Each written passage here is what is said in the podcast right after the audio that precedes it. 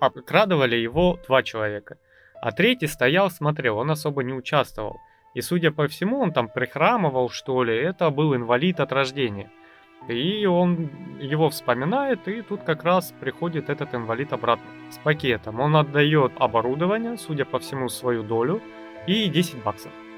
Видимо, то, что успели продать. И он говорит, на, держи. Крис радуется, что хоть что-то получил, кладет купюрку себе в карман. А этот инвалид говорит, ну, слушай, я тебе, ты мне. Ну, ты теперь мне должен. А как он сказал, за это ты мне должен дать поиграть своим членом. Угу. Он достает нож, представляет его горло Крису и дважды его насилует. Я, честно говоря, был в шоке. Я не ожидал в книге такого.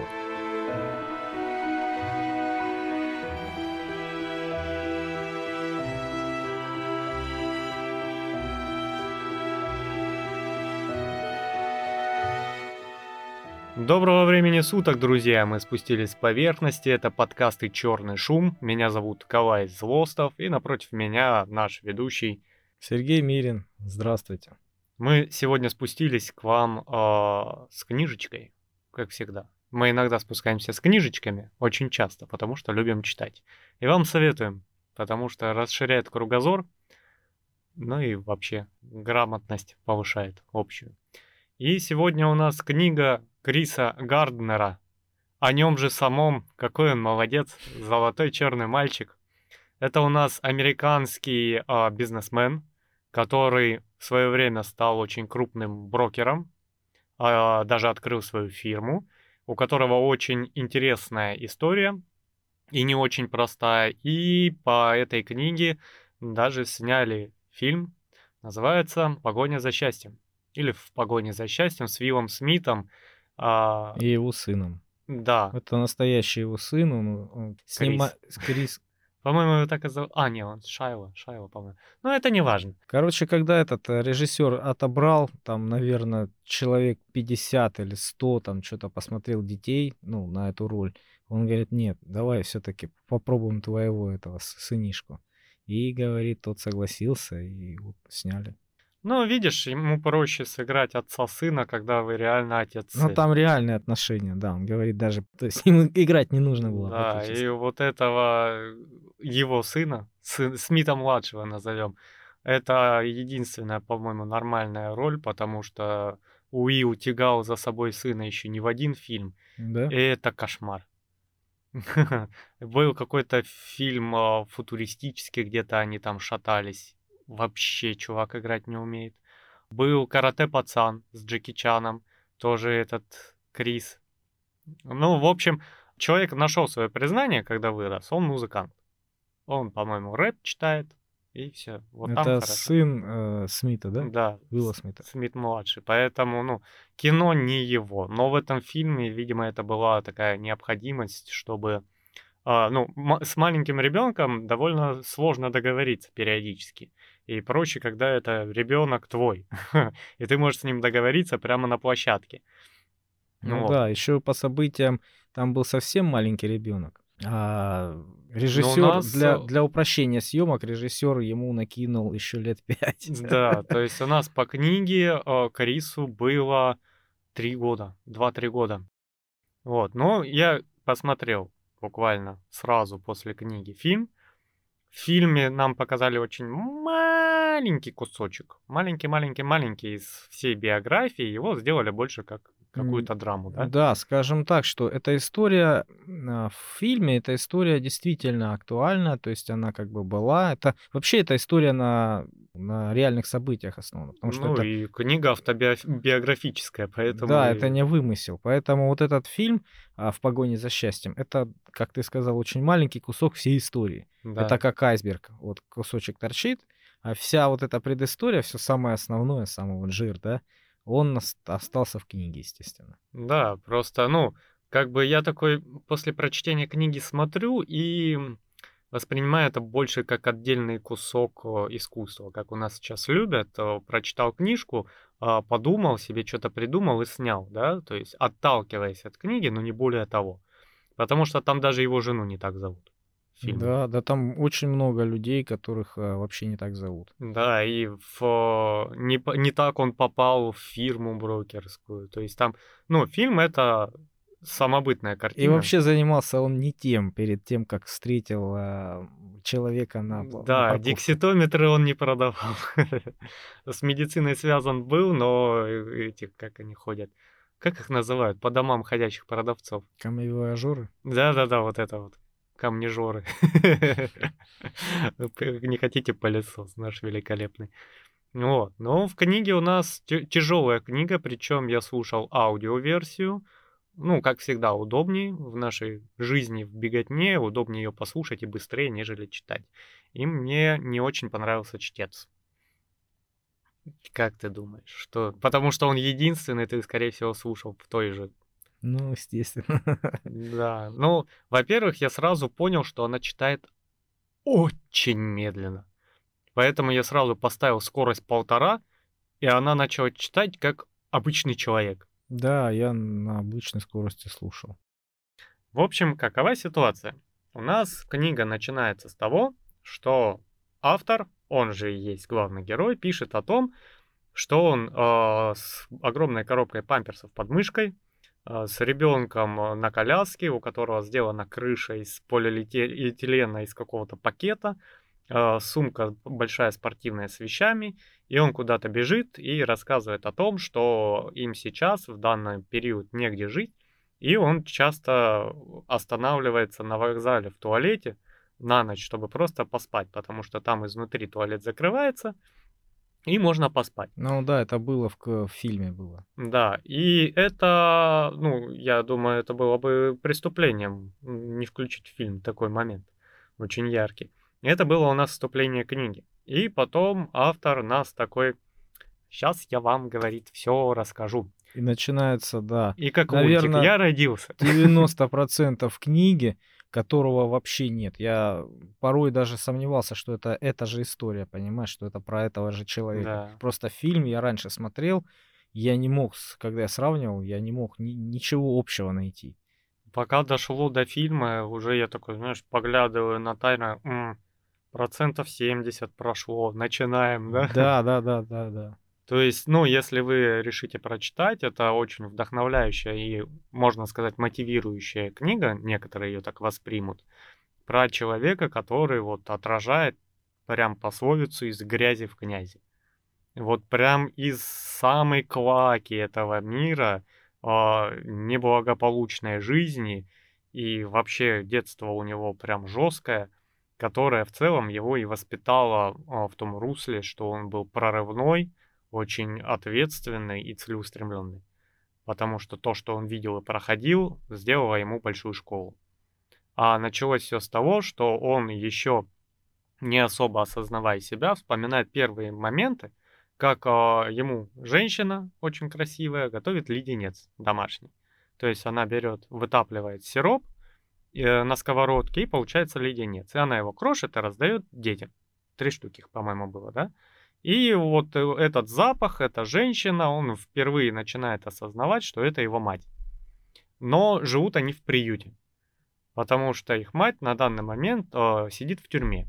Да, ее иногда выпускают, э, по-моему, да? Да, да, как От... на посещение. Да, и она приходит э, к своему сыну. В приют, в да. приют, да, и проникновенно очень смотрит, очень так нежно к нему относится, он понимает, что-то не то. И такое впечатление, что во взгляде ее читается вопрос такой не мой. Ты помнишь меня? Ты меня помнишь вообще? Кто я такая? Ну, тогда подожди, я только себя помнить начал. Да, и он оказывается, что это его мать, которая приходит на побывку, и она ему об этом не говорит. А, он очень-очень позже узнает об этом, о том, что она сидела в тюрьме, да, дело в том, что женщине по жизни не везло. Она влюбилась в одного мужчину, во второго мужчину, да, и все как-то от нее, ну, сливались, ничего у нее не получалось. Причем родители от нее отвернулись, когда она там замуж запрыгала, они говорят, ой, фу, зашквар. Ты, а, а, она, по-моему, не спросила разрешения или что-то в этом роде, по-моему, было. И родители сказали, нет, позор, не одобряем. Она, по-моему, еще в медицинском училась, да? Она, она хотела стать преподавателем. А, преподаватель, да, в педагогическом училась. Да. И она в какого-то учителя там влюбилась и э, собралась жениться. Родители сказали, давай сваливай, нам за тебя стыдно. Вот, и у нее опять ничего не получилось. Ну и в итоге она нашла нашего многоуважаемого друга Фредди, да? А, ну да, только она перед этим Фредди, она встречала Томаса Тернера, Ну, отца, это понятное отца дело. главного героя, да. Отец-то где-то был. Да, он, как оказывается, был в Луизиане.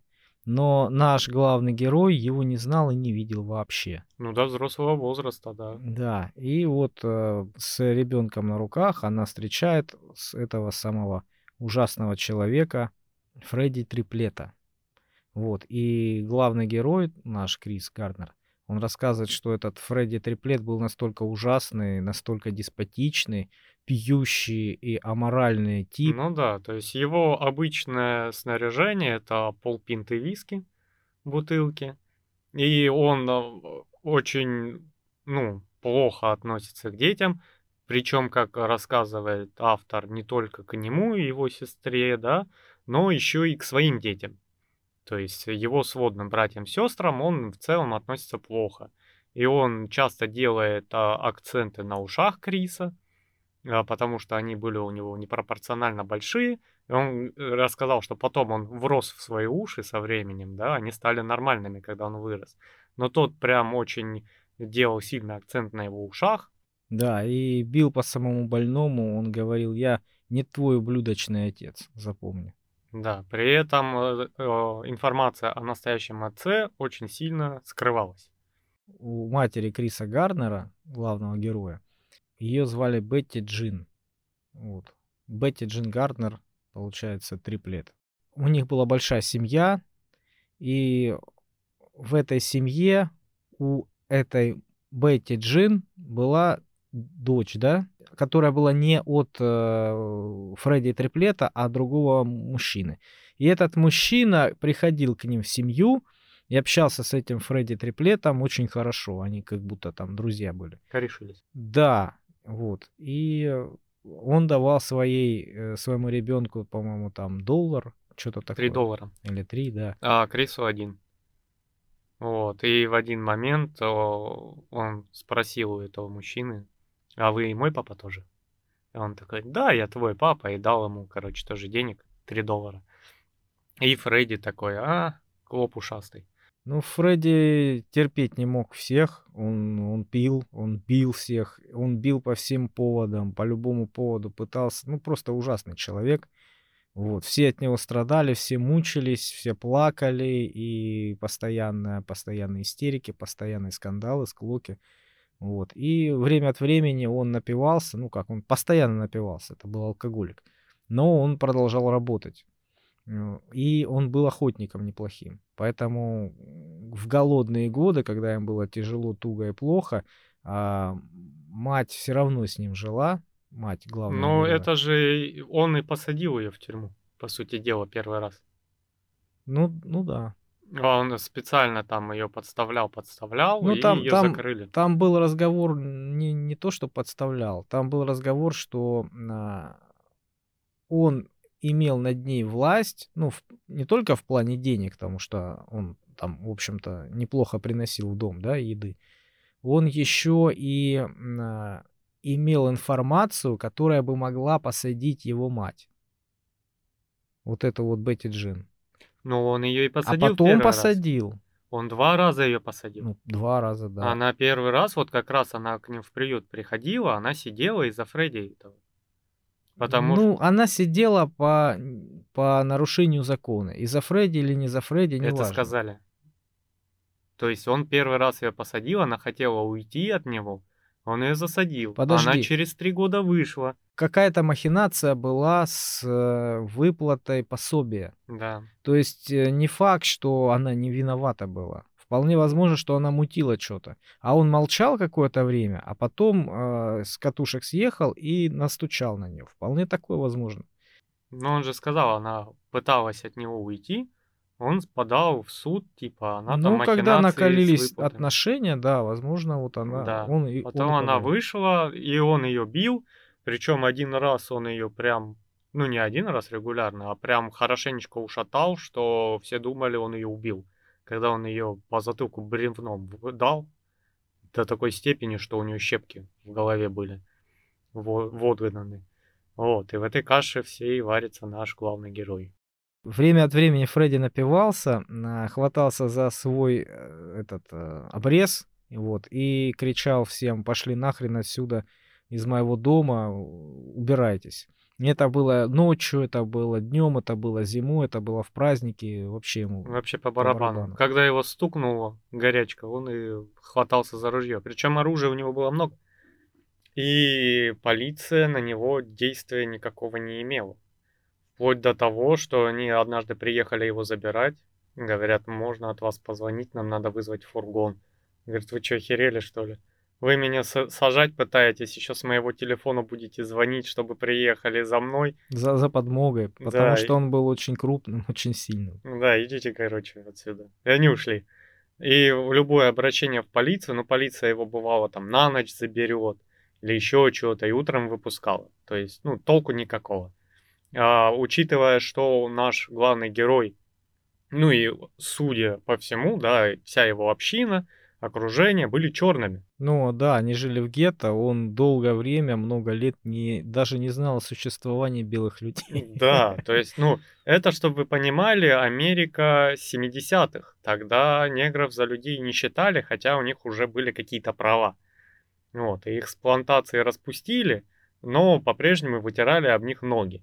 Поэтому чернокожая женщина, жалующаяся на то, что ее бьет чернокожий мужчина, а, ну, такое, знаешь, вот, чем мы будем этим заниматься? Не особенно кого-то волновало. Да, причем у Криса жизнь, э, ну, была очень сильно пропитана расизмом.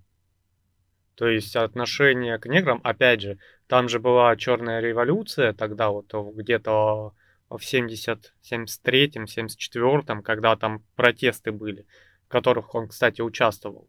Вот, и это как раз было вот такие первые укрепления э, негритянской общины в Америке, Да, как таковой. Ма- Мартин Лютер Кинг там э, выступал, он еще рассказывал про это. Да, то есть у нас очень плохая каша, и ребенок вечно бит, а, вечно, ну, не, не ухожен, скажем так, да, голоден, беден. Да, Фредди Триплет этот как раз, он э, не умел читать, он был очень глупый человек. И поэтому ненавидел всех вокруг. И ненавидел, да, ненавидел тех, ну, всех вокруг, особенно тех, кто умел читать. А все умели читать, поэтому Он ненавидел всех. Да, причем мать Криса приучала, ну, естественно, Криса к чтению, прививала любовь к чтению.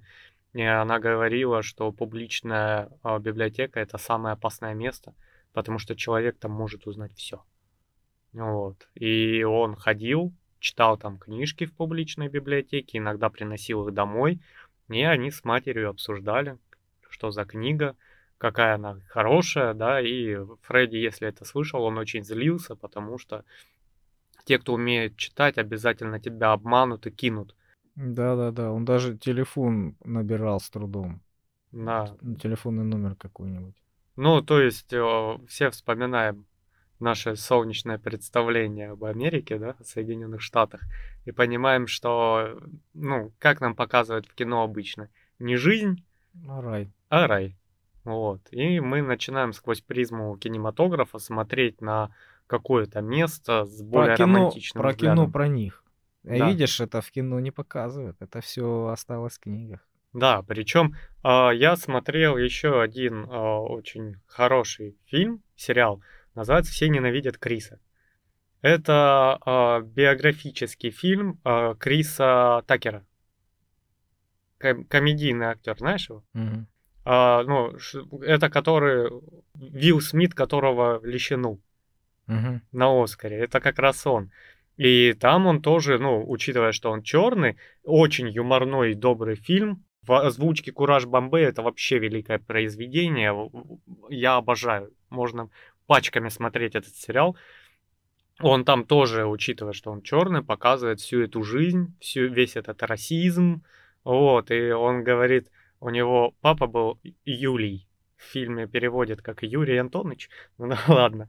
Но он говорил, когда Крис приходил к нему жаловаться, что его там побили в белой школе, он говорит, а, как он сказал, я не приходил жаловаться к отцу, потому что отец, переживший 70-е, там, 73-й год, когда их, э, у него висела собака полицейская на жопе, его долбили с водомета, он не считал проблемы Криса какими-то существенными, что его там в школе побили, убили, этот, унизили. Вот, тут та же ситуация. Ужасно, есть... да. Когда читал, я, знаешь, такой неприятный привкус был. Вот, э, много грязи, много такого пренебрежительного отношения, много унижений, много страданий. Ну, как и во всех наших книгах. Да-да-да. Ну, в общем-то, не знаю, это прям, прям я, я такого не видел, я с таким не сталкивался, с таким отвратительным вот отношением к тебе просто потому, что ты вот такой. Да. У нас такого не было. Ну, у нас не было, у нас и черных рабов-то, по сути дела, не было. А Америка и развлекалась, и Европа этим очень сильно. Да, это ужасно. Вот. И помимо того, что давила общественность своими взглядами на чернокожих, еще и в семье непорядки. Понимаешь, он ну, жил да. в таких тисках. И как может человек в таких условиях вырасти нормальным, адекватным, да? Да. Ну и он же тогда сказал, ну, поклялся, что если у меня будут дети, я никогда их не брошу. Потому да. что я знаю, что такое безотцовщина, жить безотцовщина, да. да, с отчимом, непонятно сколько детей и от кого они там просто, ну, мать, по-моему, от каждого, кого встречала, рожала, и у нее там сборная солянка из детей. Благо черных не различишь. Одинаковые, да, если бы она там с итальянцем, с белым, там можно было бы еще такой, ёшкин, матка. Вот. Ну, то есть э, было жестко. И как раз э, Крис растет, читает. Единственное, кто его поддерживает, это его родная сестра и Офелия. Мать. Да. Офелия. Ну, мать время от времени появляется в его жизни, она не всегда. А вот Офелия, она постоянно, она чуть-чуть его старше. Ну вот, и они очень хорошо дружат. Очень друг друга поддерживают и любят. Да, и у нас доходит до того, что а, мать начинает а, опять рваться наружу и пытаться уйти от Фредди. После того, как он пнул ее бревном по затылку, да, она пришла на следующее утро вся перемотана и говорит, все, я вам обещаю, типа, мы с ним жить не будем. И она пытается уйти, а у нее не сильно получается, да, и потом все-таки у нее получилось, а, на съемную квартиру они куда-то съехали. Ну, они частенько убегали в какую-то квартиру, в какую, какие-то места, э, какое-то время жили, там, ну, максимум неделю, по-моему. Да. А потом, хоть она клялась, что все, мы, мы с ним разошлись, все равно либо он возвращался к ней, и потом какое-то время был паинькой, там тоже, mm-hmm. тоже дней пять, либо она к нему возвращалась с детьми. То есть было это постоянно. Да, причем... А потом в один день, когда он особо лютовал, особо психовал, она один момент э, сидела неподвижно и никак не реагировала на него. Вот он тупо, тупо замерла. Замерла, и Крис впервые увидел и столкнулся с таким, как можно противодействовать вот таким вот э, вещам жестким. Ну вот, и она абсолютно никак не реагировала на него, он успокоился и ну и, в общем-то, все, замялся этот э, случай. А потом она совершила поджог. Она как раз и планировала его, и как раз он последний раз на нее, когда кричал, вот, и она подумала, ну, я тебе все равно скотина сожгу. Да, причем это впервые слышно не от нее, что она готовит там или думает о покушении, а об этом думает уже на то время Крис, который да. еще и ребенок. Он хотел его отравить. Он хотел его вообще отравить, убить, и он об этом прям мечтал, чтобы освободить мать и себя и семью от гнета, убить Фредди. Потому что, судя по всему, мать там э, далеко не уйдет, она обратно возвращается постоянно. И он первым делом, да, пытался отравить его. Намешал всяких э, химикатов. моющих средств и прочего. Да. Решил, решил э, ему налить в любимую кружку и в это пойло добавить его обычное. Но потом понял, что это слишком воняет. Вот. Ну, решил узнать вообще, как оно горит или нет. Да, он же пьет спиртное, спиртное должно гореть. Оно будет похоже на спиртное. И зажег его. Да. И поджег унитаз. Когда это все выливал. Вот. Ну и, естественно, по шапке получил. И он все время думает, как убить отчима. Но тут маманя его опережает, и ночью, когда Фредди спит, она поджигает дом. Вот. Но Каким-то чудом он э, выживает, он проснулся и, в общем, погасил огонь или, или что-то такое. Да, то есть выжил. там особо разгореться ничего не успело, и он подает на нее опять заяву, пишет в полицию, и за нарушение условий досрочного освобождения ее обратно закрывают на три, по-моему, года. И начинается опять э, лютая дичь в жизни Криса, потому что мать где-то закрыта, его отдали к дядям, по-моему, на попечение в другой город, которые они там на заводе работали. Вот, и он там варится некоторое время с дядями, причем, ну, в целом неплохо, да, его там раем на земле не балуют, но дяди, по крайней мере, его не обижают. Вот, а потом он познакомился с дядей Генри, который был такой весь а, романтик, скажем так, Это как- был младший брат матери его. да, который любил музыку, а, привил ему любовь к музыке, к хорошей, да, который возил его рыбачить, учил плавать он его, вот, и был еще дядя один, который был э, контуженный Да, его после звали Вьетнама. ми- мистер Уилли, дядя Уилли. Да, он вечно... Но Крис это воспринимал по большей части как игру, потому что тот за нами следят, мы поехали туда. Ну да, у него была мания преследования, он думал, что... Ну, он сумасшедший был. Но он думал, что он работает на ФБР, и многие за ним следят. И он какие-то там, какие-то листки куда-то отправлял, какие-то там доносы, послания и все Да. остальное. Ну, для мелкого это была игра, конечно. Он а, дал какой-то корешок от лотерейного билета, найденный на помойке, и сказал, вот это выигрышный билет, я миллионер, я много зарабатываю, вот Но деньги выдадут только через три дня. да, да, поэтому я здесь пока поживу, ну, ему как бы разрешили. Вы- Выглядит же серьезно человек. Вот. И, в общем-то, там жил в каком-то президентском люксе несколько дней. А потом, когда выявили, что это все обман, что у него нет денег никаких, вот, и вызвали его родственников по телефону, чтобы забрать это. Потому что сказали, давайте вы оплачивайте это все, давайте вы забирайте, нам проблемы не нужны, полиция не нужна, как-то давайте без судов, без этих самых. Замнем. Да, ну, мы не хотим репутацию свою мочить. И вот, и тогда впервые этот главный герой наш, Крис Гартнер, он приехал э, с родственниками и увидел эти апартаменты. И тогда он сильно удивился, он, он такого никогда роскоши, такой красоты он не видел. Ну да. Вот. Ну, в общем, он удивился, он сильно хотел, хотел этого всего. Вот. Еще он с детства очень сильно хотел стать футболистом. Он очень любил футбол, он занимался им, а, и в один момент он хотел, когда вырасти, стать а, великим футболистом. Он и музыкантом хотел, и актером хотел, и футбол у него получался. Да, и он говорит, вот если бы я мог столько зарабатывать, я бы был счастлив, наверное. А мать ему сказала, Крис, сынок, послушай меня, если ты захочешь, ты сможешь заработать миллион долларов. Да, ты типа можешь все.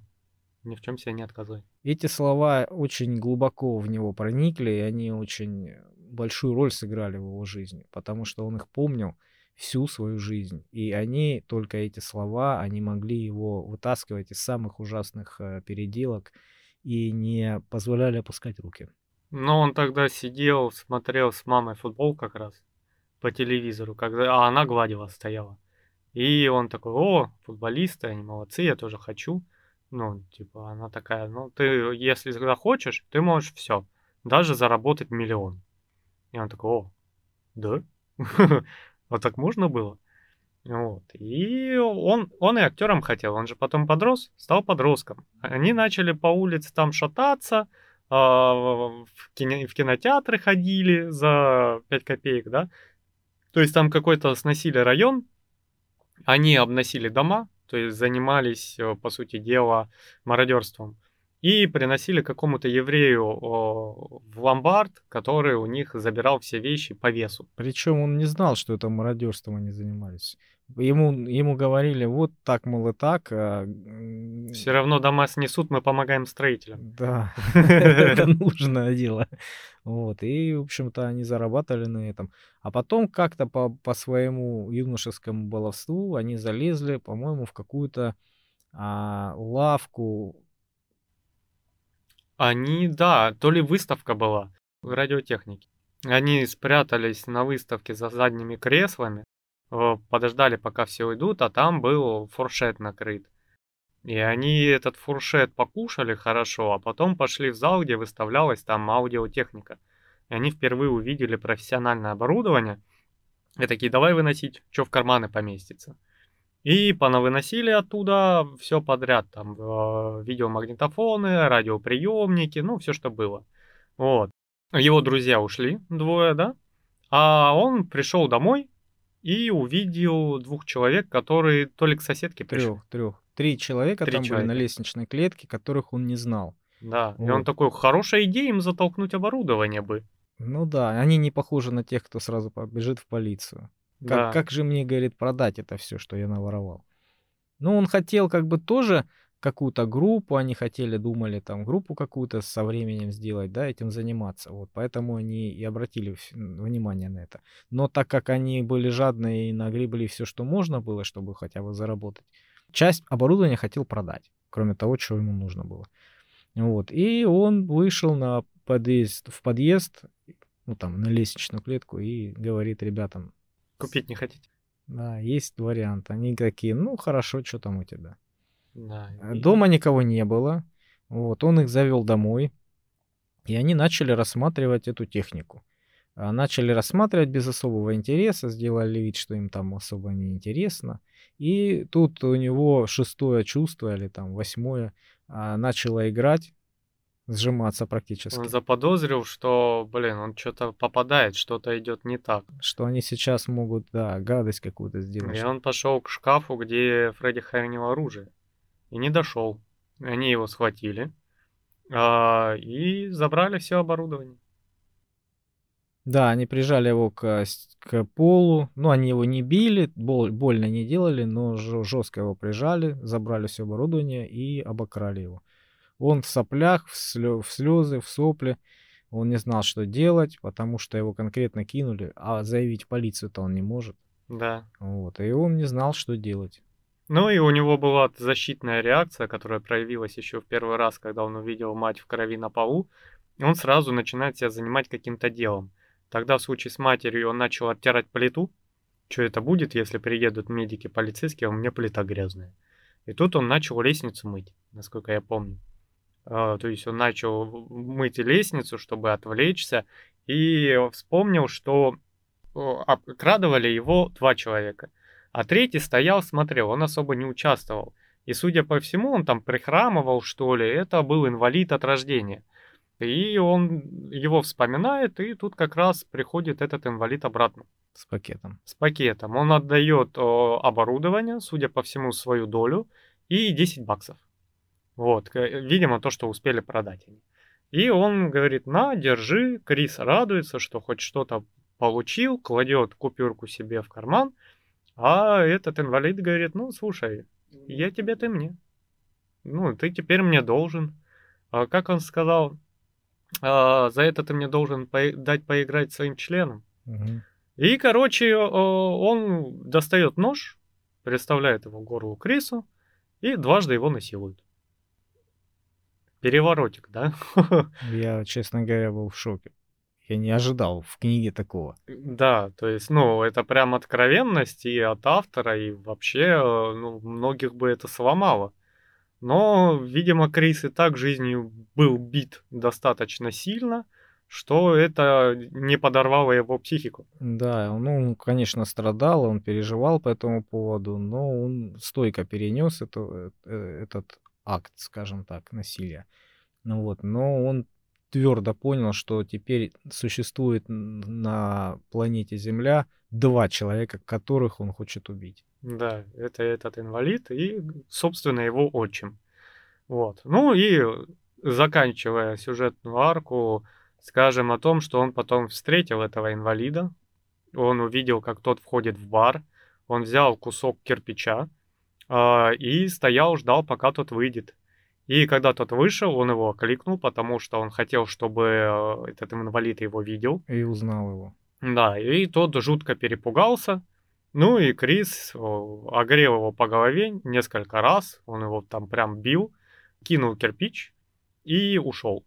Вот, и он говорит о том, автор, что у меня была вот э, ненависть, обида и унижение в душе, и я это разрядил, то есть я завершил, э, ну, как бы отомстил, и все, я могу об этом забыть. То есть было и было, все мне уже как бы. Поэтому нет. он написал это все в книге. Да, и он говорит о том, что он не знает, что с тем инвалидом было. Он... Может, он умер, может, нет. Да, он mm. его больше никогда не видел. Вот. Ну и ему за это ничего не было. И такие полицейские, читающие книги. М-м, чистосердечное признание. Ну и получается, он вовсю там участвует в протестах, в митингах. Он узнает, что есть еще белые вокруг, эти белые не очень лояльны к обществу. И он в протестах черных постоянно участвует. Мать за него боится, потому что ты, говорит, становишься не на ту дорожку ты можешь стать преступником, а я не хочу, чтобы мой сын был преступником. Поэтому ты там этот, осторожней. Но при этом он не забывает э, заниматься музыкой. Он играл на трубе, по-моему. Саксофон или труба, вот что-то из этого. А, потому что ему вот дядя Генри привил любовь к музыке, и он такой, я хочу дудеть. Да, ему очень нравился музыкант Майкл Дэвис. Да. И, и певец Джеймс Браун. Ну, Браун, это его все знают Брауна. Я даже не помню, жив он или умер уже. Вот. И получается, ну, все у него в целом в порядке. Он ходит по такой, скажем, грани а, между преступной жизнью и нормальным ребенком, ну, да, образованным, он, да. Он еще, он еще хотел несколько раз пытался убить все-таки своего а, отчима да. Фредди Триплета. Фредди пришел с гусем с охоты, пьяный, и говорит, давай рубить. Да, и он такой, давай, ты, я держу, ты рубишь голову. И он такой, нет, я вроде не хочу рубить. А потом такой думает, ага, он будет стоять надо мной с топором хренушки, лучше я буду рубить. И он стоит, раздумывает о том, под каким углом его топором по голове ударить, чтобы наверняка. Ну да, он перепугался, он говорит, смотри, либо ты отрубишь ей головой, а я подержу ее. Да. Либо наоборот, ты будешь держать, а я пьяный тут буду пытаться ее зарубить рядом с твоей головой. Да. Вот он сказал, давай наоборот, давай я, я ударю. И он долго думал действительно, как, э, как ударить так, чтобы одним ударом вырубить его, ну, убить его, по, по сути, да. Якобы промазал, чтобы была какая-то отмазка у него. Вот. И в последний момент он не сдержался, он не смог убить человека и ударил по гусыне. А потом был холодильник. Потом, когда они как-то переезжали, а, как каким-то родственникам нужна была помощь с переездом, и угу. они вдвоем поехали отвезти холодильник там каким-то родственникам. Вот, они перли его по лестнице на какой-то там этаж, и впереди шел наш герой Крис Гартнер. А сзади этот Фредди. Фредди, да. И он как раз долго-долго думал, рассчитывал, как это сделать по красоте. Это единственный случай, который подвернулся ему, чтобы устроить несчастный случай. И все высчитал, вымерил до секунды, сделал вид, что он оступился на ступеньке, шагнул ну, на одну ступеньку больше, тут же спотыкнулся и отпустил этот холодильник. Холодильник полетел на этого триплета, вот, и начал собирать его по лестнице. Да. Проволочил по лестнице, и в последний момент, когда он должен был этого триплета расплющить, тот э, резким движением его, как штангу, подкинул над собой и вскочил. То есть он не погиб, а как бы выжил таким образом. Да, причем а, его сестра этого Фредди, у него же сестры еще были, она знала, что Крис что-то замышляет, и она такая, я знаю, что ты замышляешь, пожалуйста, сделай так, чтобы тебя потом не посадили. Вот. Да, все натерпелись от него уже. Да, причем была тетка со стеклянным глазом, и он все хотел а, принести ее глаз в школу на урок, на доклад. Ну да, был, было у них задание такое, принести какой-то предмет в школу и рассказать о нем. И Да. этот хотел козырнуть, э, принести стеклянный глаз, потому что так никто еще не делал. И он пошел к тетке и такой напрямую, дай стеклянный глаз. Она такая, ты че, дурак? Не дам, короче, ну и все, ты что, совсем что ли? И он ночью, короче, прокрался, взял ее глаз. Ну он, да, он хотел с утра его свистнуть, чтобы к обеду принести из школы, как раз она в обед просыпается. И он говорит, ну, я так сделаю быстренько, и все по красоте, и никто ничего не узнает. Да, и он принес в школу, весь сидит в предвкушении истории про глаз. Вот. э, Но ему он не успевает. Потому что тетка с криком бежит по школе, Крис, подонок, верни мой глаз. И никто ничего не понимает, Да, все в шоке. Все в шоке, учитель в шоке, и она залетает, не обращая внимания на класс, типа, давай мой глаз. И Какая-то он отдает старушка. глаз ей, и она его тут же начинает вставлять. И там у всех все просто зеленеют, все в шоке. Кого-то что- стошнило из этих, из детей. И она, ух- уходя, пока она не, не, не скрылась, она все время проклятие посылала в его адрес и оскорбления. Ну, провалилась, да. Да, с тех пор над ним долго смеялись. Вот. Ну и Крис растет, растет, и наступает, по сути дела, его момент, когда он наконец отрывается от семьи. Вот. Он э, решает за- записаться добровольцем на флот. Да, он много слышал от своих дядей о каких-то других землях. Он хотел путешествовать, он хотел э, попасть в другие земли. Ну, В частности, ему дядя Генри, который умер, утонув, да, он э, рассказывал, ну, он служил на флоте тоже, дядя Генри, он говорил, я был в разных странах, я там видел столько прекрасных женщин, э, не таких, как здесь, они везде разные, и там рассказывал романтические истории про красоты и красоток. Да, да, там такие женщины, которые будут ходить у тебя по спине, и после этого у тебя не будет никогда болеть ничего всю жизнь. Да-да-да, у них, говорит, там этот, э, руки, а, ноги как руки, говорит. Да. Вот, и он весь такой, я поеду смотреть Я мир, тоже хочу.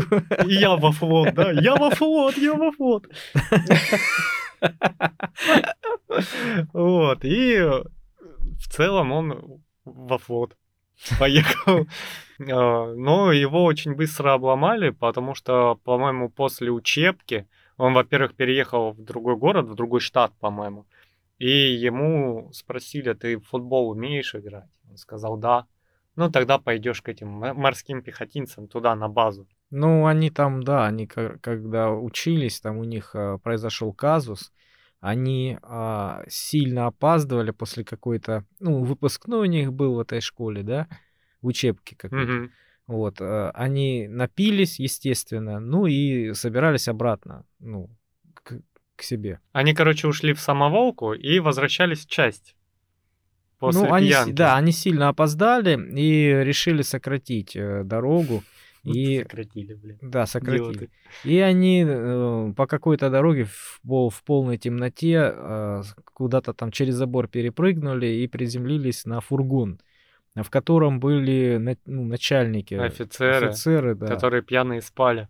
Да, они, раз, они проснулись, увидели этих э, молодых пацанов, и, в общем, там ему влетело по первое число.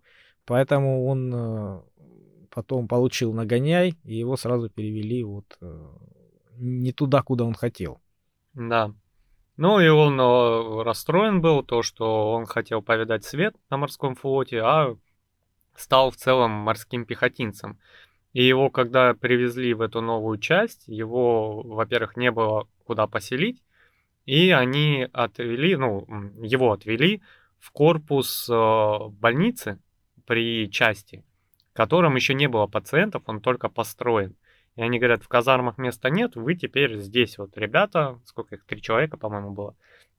И он говорит, что это место, где провелось куча вечеринок, потому что там тут же появил, появился магнитофон, алкоголь и прочее. Ну, свободная земля.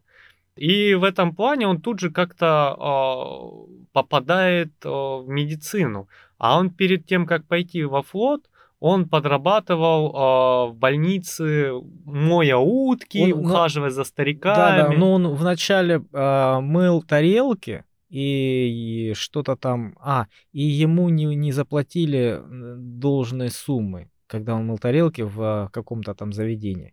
Ему не заплатили или не поделились чаевыми. Они, чаевыми официанты не поделились. Они должны были всегда делиться со всеми работня, работниками и не поделились. И как раз он, когда увольнялся, он э, психанул и обоссал все тарелки, которые там были. И по воле судьбы сразу же попал э, в этот дом престарелых, где долго выносил утки и ухаживал за стариками, потому что там работала его сестра.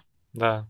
Вот, поэтому она его туда и позвала к себе. Ну, он работал очень хорошо и ответственно, и старики его по большей части любили. Любили, уважали, да, ценили, конечно. И он там обучился многому, он ну, немножко в медицине начал разбираться и состраданию научился. Да, ну ему понравилось вообще медицинское занятие, да, как таковое дело.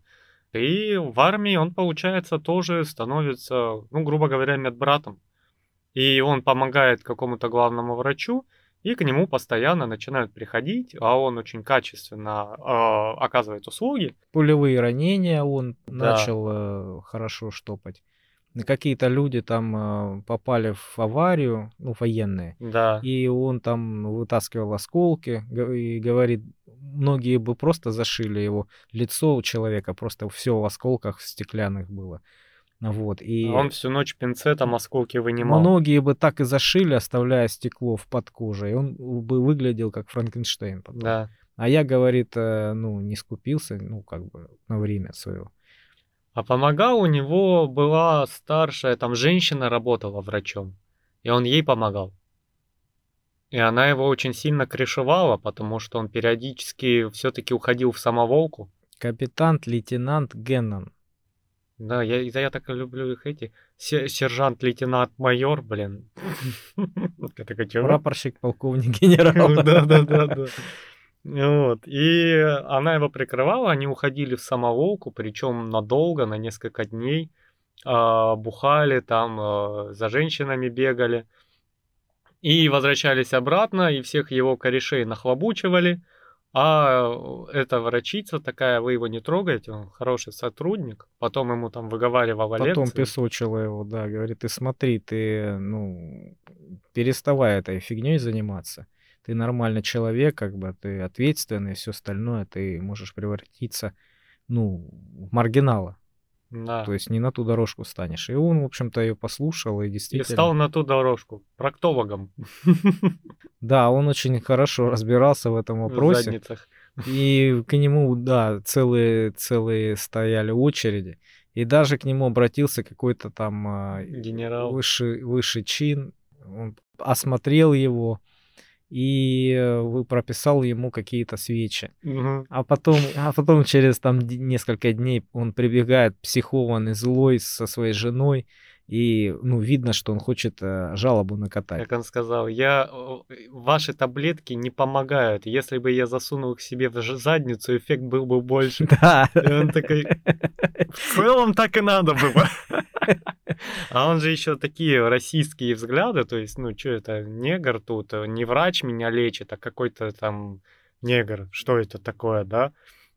И он ему быстро объяснил, что свечи все-таки э, не от приоры, да, и это не пилюли, а надо их вставлять, чтобы легче было.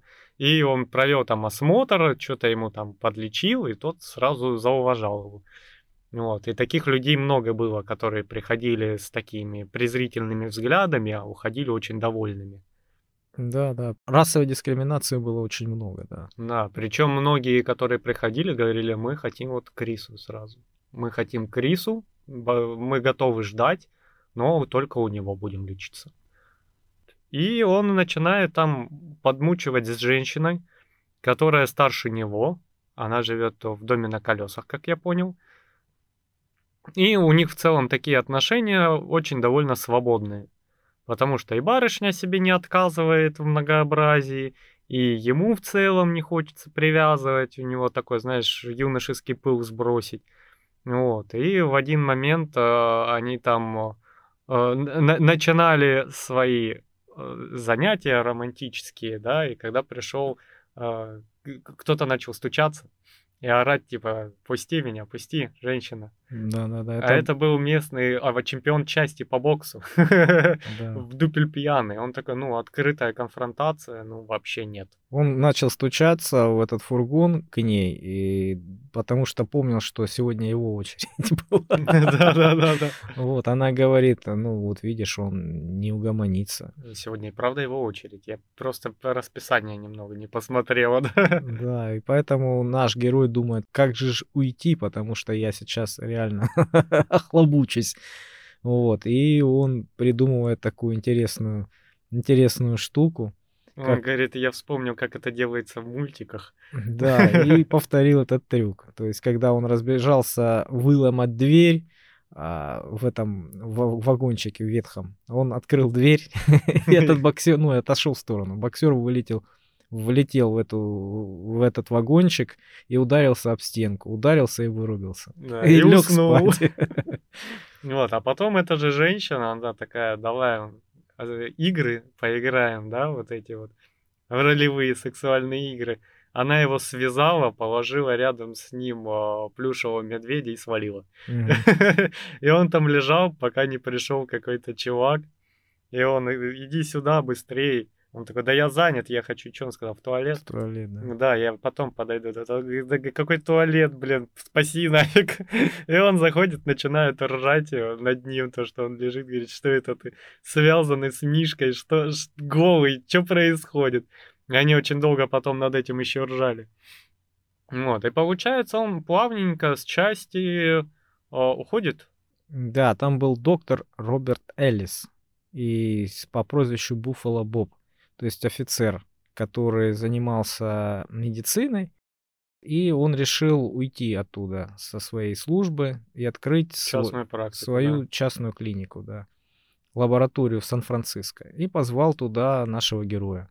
Говорит, ты классный специалист, хоть он, у него нет образования никакого, но угу. ты практика, ты это все умеешь, ты знаешь, как бы ты очень классно и грамотно все делаешь. Давай ко мне, что ли.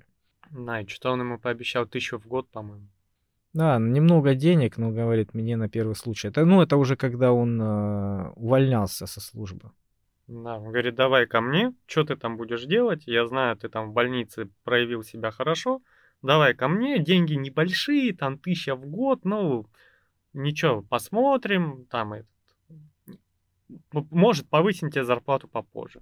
И он приходит к этому доктору в клинику и начинает вместе с ним проводить исследования, они, по-моему, проводили анализы какие-то, делали постоянно. Да, там лаборатория по, по поводу работы сердца они там делали какие-то... Эксперименты проводили, там очень умные слова были медицинские, мы не будем их повторять, потому что, ну, я не знаю, что это такое, но они влияние какой-то дозы какого-то вещества на сердечные мышцы смотрели, как оно реагирует. Вот. И к нему уже, ну, годик такой он поработал, им выдавали гранты, э, за счет этих грантов ему поднимали зарплату понемножечку и начали э, к нему интернов присылать. А интерны сплошь белые люди, которые такие, фу, негр. Они впервые видели вообще в медицине чернокожего человека. Ну и некоторые из них э, принципиально не хотели работать. Вот. Ну, в то время уже у главного героя был свой кабинет и довольно не, неплохие пол, полномочия. Да. И огромная крыша. Вот. И поэтому он тоже шел на ну, не, не на конфликт, он говорил тихо, спокойно, говорит, смотрите, вот так, мол, так, это мой кабинет. Если вы хотите, чтобы я вам помог, вы слушайте меня и не мешайте. Ну вот. Если же вы как бы не хотите этого, то до свидания, мы с вами не сработаемся. И так и было несколько раз. Да, причем он спокойно подходил к, к своему главному главврачу и говорил, этот человек, он а, не способен к обучению, он только мне мешает, убери его. Да. И тот его спокойно убирал. Вот. И у нас долго-долго работает э, он в этом, получается, поле деятельности. Начинаются какие-то курсы, причем его, по-моему, главврач тянет на эти курсы, которые беспонтовые. Э, их много было в то время в Америке, когда приходите, мы вам что-то там объясним. А первые вот эти курсы, они по поводу доллара, что ли, были. Типа деньги э, это не вы сами, что-то в этом Ну роде. да, на самом деле там разные курсы были, и один из, одни из них, какие они, они посетили, его основатель был Джим Джонс. Это сектант. По сути, это секта была, которая набирала своих людей. И его некоторые друзья, очень прохаванные, очень такие опытные, а, они попали в, под власть вот этого сектанта и э, ушли вместе с ним куда-то там они уехали в какую-то область он набрал многих людей, вот, вы, выдаил их все полностью деньги и совершил массовое самоубийство, по-моему. Да, он о, все, все там пили лимонад, и он по, по, цианид, по-моему, подмешал в лимонад, и все поумирали. Да, ну это был факт такой, я помню. Да, ну это все факт, это биография, а не вымысел.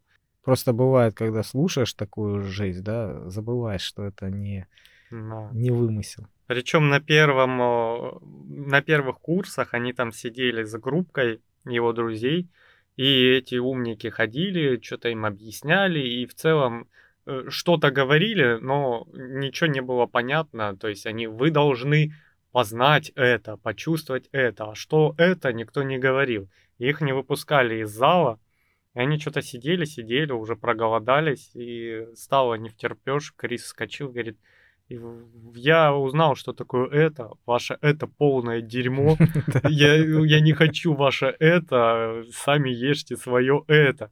И друзья тоже встали, начали типа, о, ваше это дерьмо, я ваше это ненавижу. И они были единственными черными на в этом мероприятии. Они думали, что их сейчас просто выпнут, но появились белые, которые тоже начали вставать и говорить, и ваше это, это говно, оставьте его себе, короче.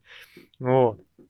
Ну и да, потом случились переезды. Был у него друг, который, ну, с женой, они квартиру, по-моему, отдали этой секте, и потом как раз вот это массовое самоубийство было.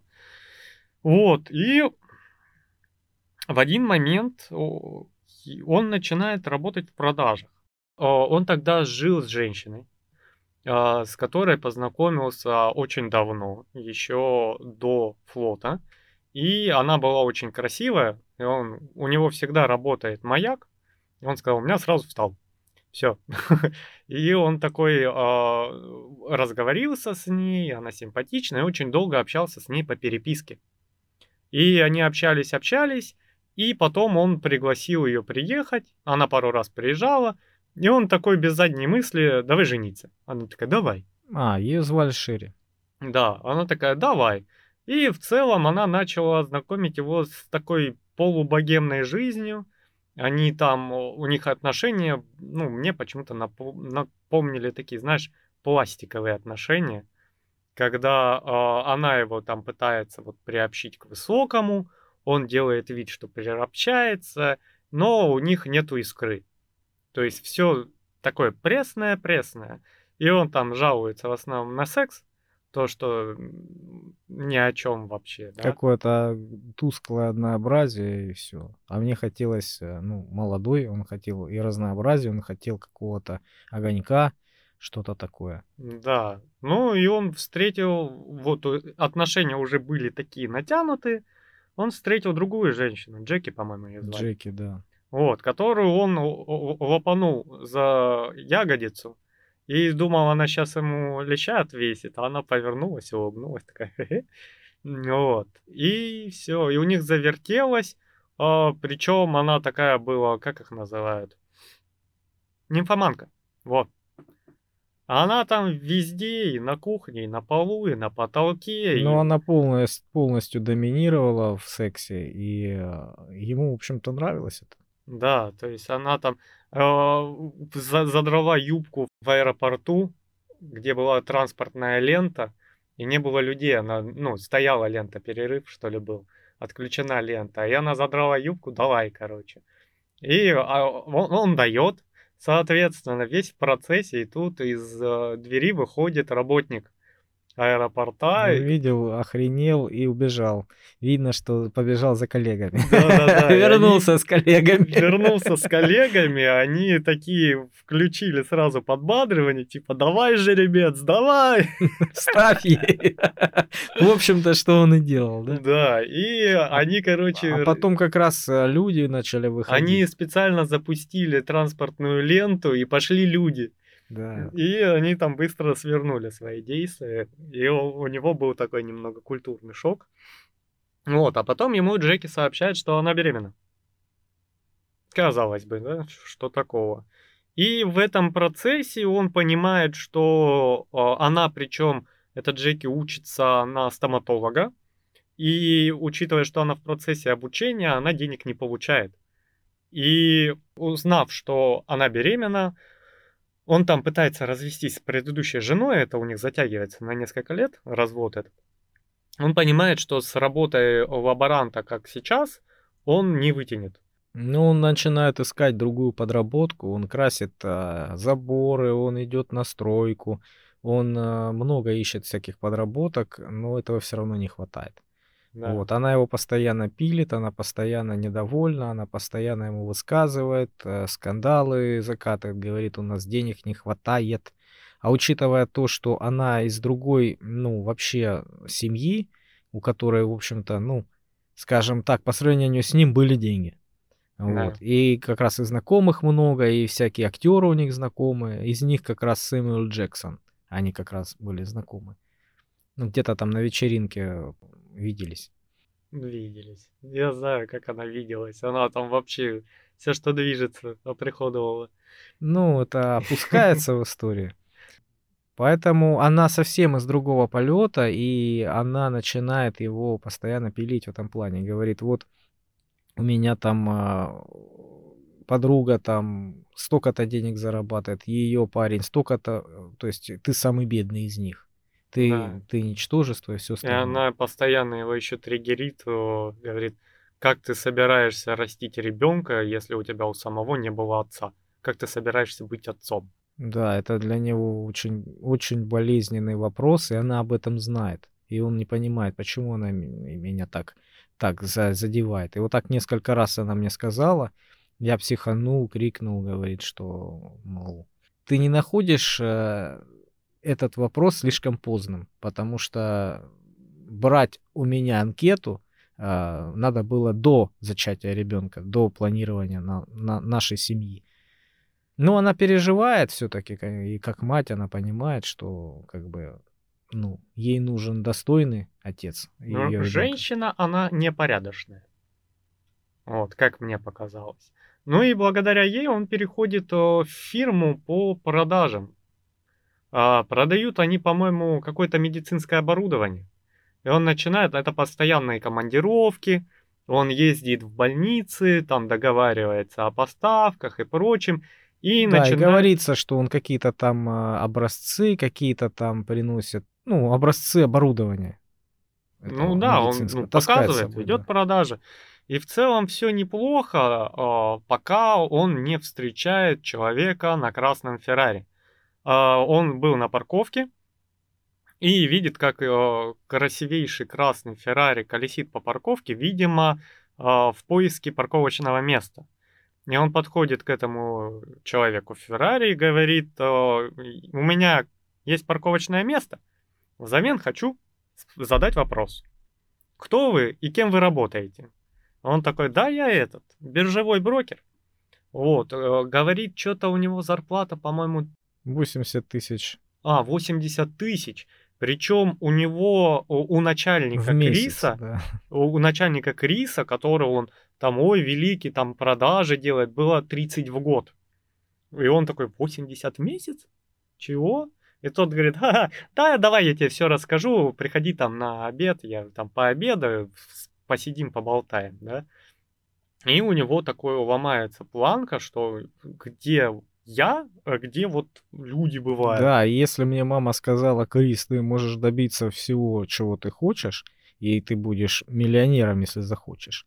Вот, э, эта мысль его не покидает, и он действительно хочет э, влезть туда. Он понимает, он находит себя.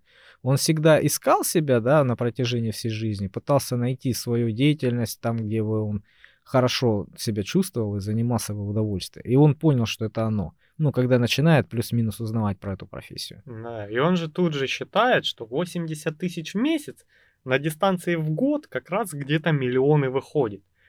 Он э, обедает с этим человеком и спрашивает его, э, а что вы чем занимаетесь? Он говорит, да я сижу, людям звоню, общаюсь с ними, мне за это платят. Ну, он говорит, я что же люблю с людьми общаться и по телефону звонить. И что, Да. говорит, вы куда-нибудь ездите, выезжаете? Да нет. А я просто сижу в офисе и никуда не езжу. Да, И- бывает, приезжают ко мне в гости. А, и они вам за это платят? Да. Говорит, все, я люблю эту работу. Я люблю работу, люблю вас, берите меня. И он говорит, давай я тебе э, дам наводки в брокерские фирмы, куда ты можешь пойти. Договорись там на А, он курсы. спрашивает у них, и, ну, это ж надо по-любому образование какое-то. Он говорит, ну, ты знаешь, сейчас проводится конкурс на курсы, вот, на бесплатные, да. Наша компания берут людей, вот таких, как ты, и Мгм. как раз их обучают, дают им лицензию. И он понимает, что это вот он, этот шанс. Он говорит, он подумал, что во что бы то ни стало, ему нужно получить эту лицензию, и все, и считай, жизнь удалась. Да, и он э, начинает бегать по собеседованиям, где в целом все таки черный на бирже. Не-не-не-не-не. И такие, мы вам перезвоним. Вот типичное. И вы идите, мы с вами свяжемся. И он уже ну, находится в таком отчаянном положении, причем а, его продолжает пилить женщина о том, что ты на бирже, там образование нужно, дурачок. Какой ты, где ты и где биржа? Ну, с ума не сходи и фигней не занимайся. И он попадает к последнему а, человеку на собеседование, который говорит, в целом да, я с вами готов поговорить о трудоустройстве на эти курсы, вот, но попозже. Да, мистер Альбанеза. Да. И он о, это все делал в процессе, еще работая на своей фирме старой. И начальник начинает праздновать, что что-то не так. Он э, садился, когда к нему в машину, увидел документы на бирже. Он спросил, ты что, хочешь вкладываться в биржу, в фонды? Он такой, да. И тот ему так не очень-то и поверил. Это мистер Ручка, который? Да. Он такой, «М, нет, типа. А мистер Ручка, это был такой гном. А Крис, если вы видели, ну, посмотрите фотографию в интернете, он такой двухметровый дяденька, большой. Он прям большой, ну, как баскетболист. А, И на фоне э, с этим человеком он чуть ли не в два раза выше. И этот мистер Ручка постоянно, когда говорит, постукивает ручкой Он об стол. ка- каждый факт, который он выдавал, ну, он красиво говорил, он умел, у него много всегда фактов было. И каждый факт, когда он его высказывал, он отстукивал э, ручкой. по- Да, по щелкал ручкой. И когда были какие-то конфликты, э, ну, там была патовая ситуация, он а, притворялся, Крис, что не слышит его, наклонялся вниз, прикладывал к уху руку и говорил, что-что, я вас оттуда снизу не слышу. Когда, когда он пытался укусить этот э, маленький начальник э, Криса, как-то его подцепить, поддеть, унизить, тот же э, в ответ так, так э, подчеркивал его маленький рост. Да. Вот. Ну и получается, он увольняется с этой фирмы, еще не устроившись в новую фирму. Да, потому что ему Альбан- мистер Альбанезе, в общем-то, сказал, ну, возможно, мы подумаем. Да. И начинается переполох о, в семье. У него на тот момент уже ребенок родился. Он там в пеленках. И начинается у них, э, они собирались в гости с Джеки. И какие-то гости, он не очень туда хотел.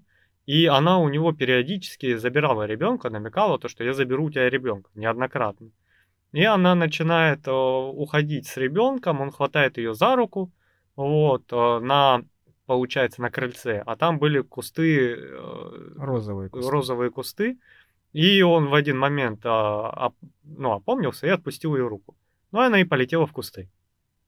Вот, и у него как раз там дрязги на работе, а вечером она возвращается с полицейскими. А учитывая то, что он много ездил по всяким фирмам, а медицинские учреждения зачастую в Америке там парковаться нельзя вообще, он регулярно получал штрафы за неправильную парковку. Это как он опи- описывал бумажка цвета мочи. И он а, постоянно ходил в суд, чтобы отменить штраф или снизить его, но они все равно копились, потому что оплачивать нечем было. И полицейские пришли, вы, говорит, э, женщину избили.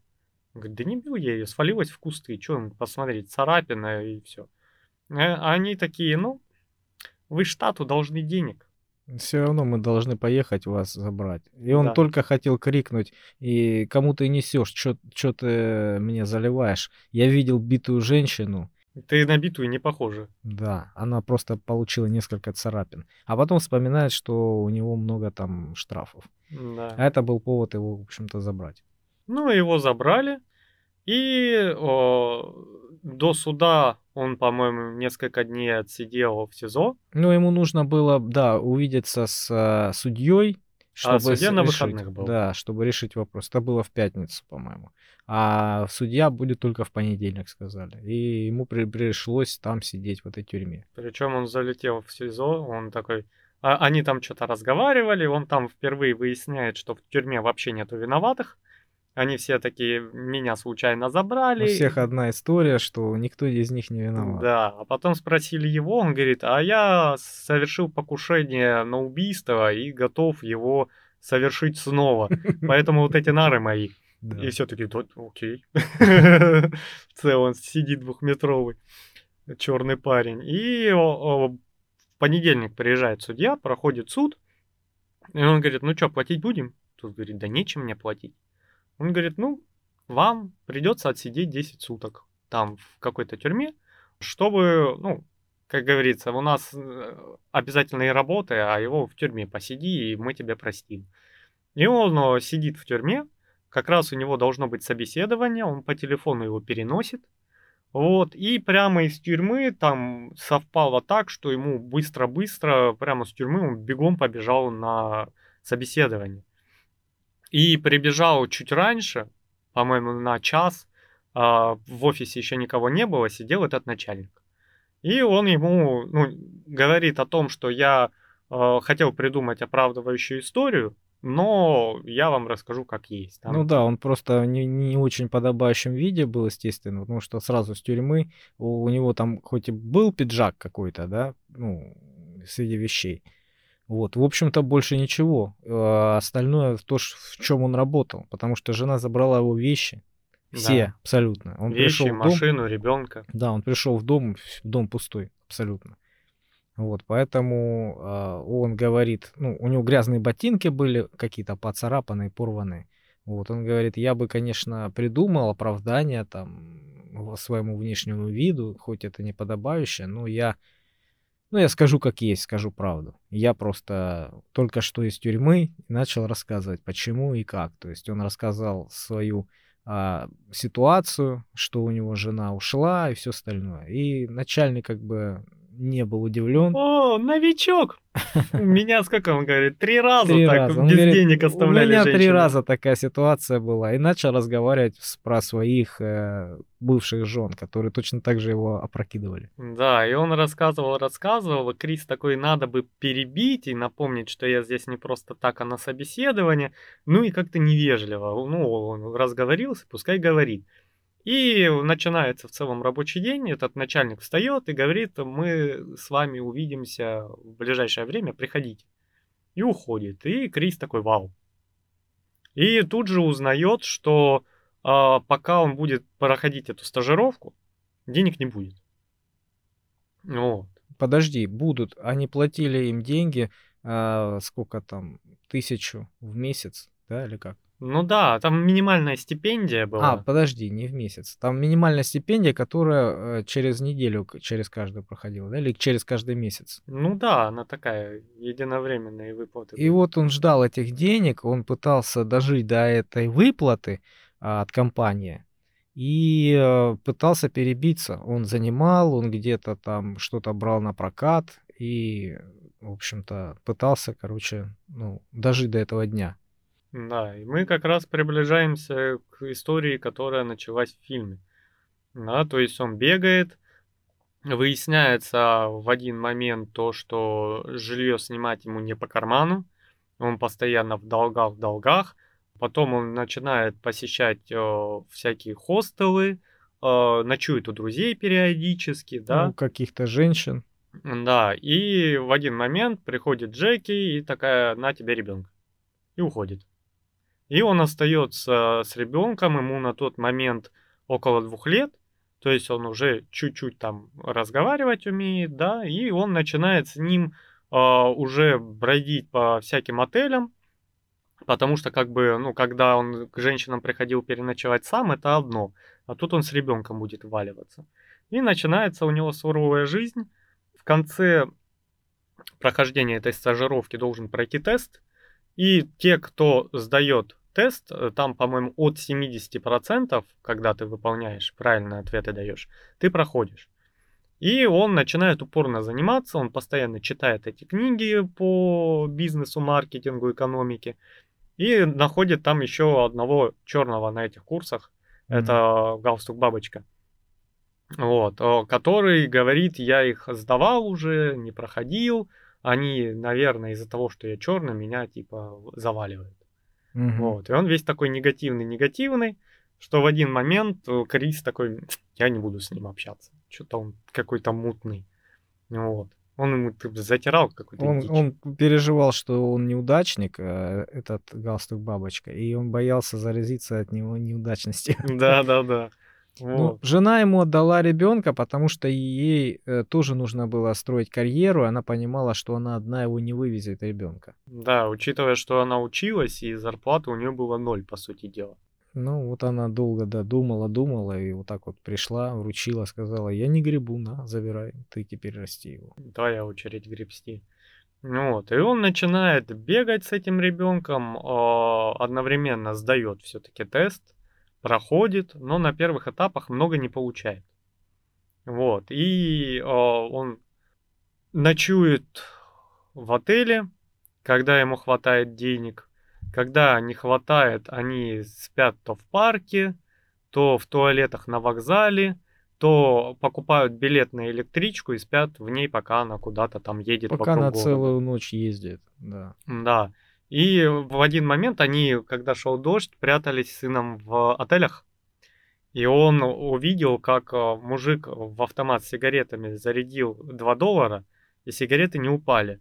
И ему э, человек из персонала сказал, да вы не беспокойтесь, вы идите э, на ресепшн, скажите, что у вас автомат съел деньги, вам их дадут обратно. Да, это знакомая ситуация, что-то они начинают барахлить, мы в курсе об этом. Да.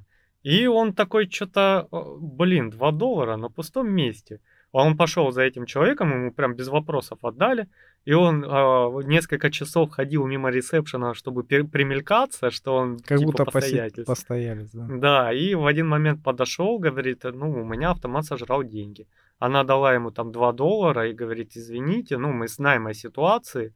Он говорит, ну, вы бы там бумажку повесили, что автомат не работает. Она говорит, хорошая идея, так и сделаем. И он начал бегать по отелям и таким образом по кусочку зарабатывать деньги. Он говорил, что э, порой удавалось э, в неделю что-то 30, 36 или 34 доллара таким образом заработать. Ну, в один момент он перестал, чтобы не это, не примелькаться, не это. не Да, отели злоупотреблять. кончились в округе, сколько можно. Да, и какое-то время он жил в каких-то очень дешевых отелях для дальнобойщиков, э, где очень много проституток было. Да. И примелькался, ну, видно, что мужчина с ребенком это довольно такая... Не кар- тот контингент, кар- который здесь обитает. Да, ну и картина такая очень специфическая. Вот, поэтому все проститутки начали уже их узнавать, и некоторые начали подходить и давать 5 долларов, по-моему. Они сначала дали конфету э, Крису младшему, Да, да, да, да, да. а тот, э, ну, не понял. Сказал, нельзя ему сладкого. Да, и забрал э, сладкое, Крис заплакал. И тогда она из лифчика достала 5, 5 э, баксов, дала ему, и ему показалось, что Крис младший еще больше обрадовался, чем конфетик. Да, да, да, да, да. И о, они начали регулярно им там подкидывать денежку, а, и он периодически специально проходил мимо них а, с Крисом младшим, чтобы они дали ему деньги. Да, потому что эти 5 долларов это был их как раз ужин. Да. Они могли и голодными оставаться без этих денег. И они, давая деньги, называли его маленький сутенер. Да-да-да, маленький сутенер. Вот. И они А, и с тех пор он говорит, я защищал их, никто а, в, при, в- при моем присутствии никто не мог оскорбить или плохо относиться к а, женщинам легкого поведения. Я их всегда защищал. Да, и так жили они, жили, прятались по вокзалам. Вот, а, в один момент они попали а, в церковь. Там был приход, о, как звали? Преподобный Сесил Уильямс. Это была церковь Глайд. Да. И они туда ходили, молились, это была баптистская церковь, они же там любят эмоционировать, они кричат, поют и проявляют эмоции. После этого им легко. И отец Сесил а, раздавал там бесплатную еду, то есть была приходская кухня, в которой бесплатно они ели. Да, в подвальчике. Да, и он, э, ну, прям ему нравилось там есть, потому что там прям первое, второй компот, и они очень наедались. Хорошо относились к людям и давали, говорит, не было такого впечатления, что, знаешь, там подачка, мы там тебе делаем одолжение. Такое впечатление, что вот э, тебя кормит мама твоего друга лучшего, да, там, на, мальчик, поешь, на, вот еще покушай. Да. Вот, им очень это нравилось, они там а, частенько бывали, бы- частенько кушали. Крис знал, что у него есть ноч- ночлежка, но она была для женщин. И он подошел, говорит, так и так, я знаю, что она для женщин, но все равно мне негде жить, я с ребенком, пожалуйста, можно я буду там ночевать?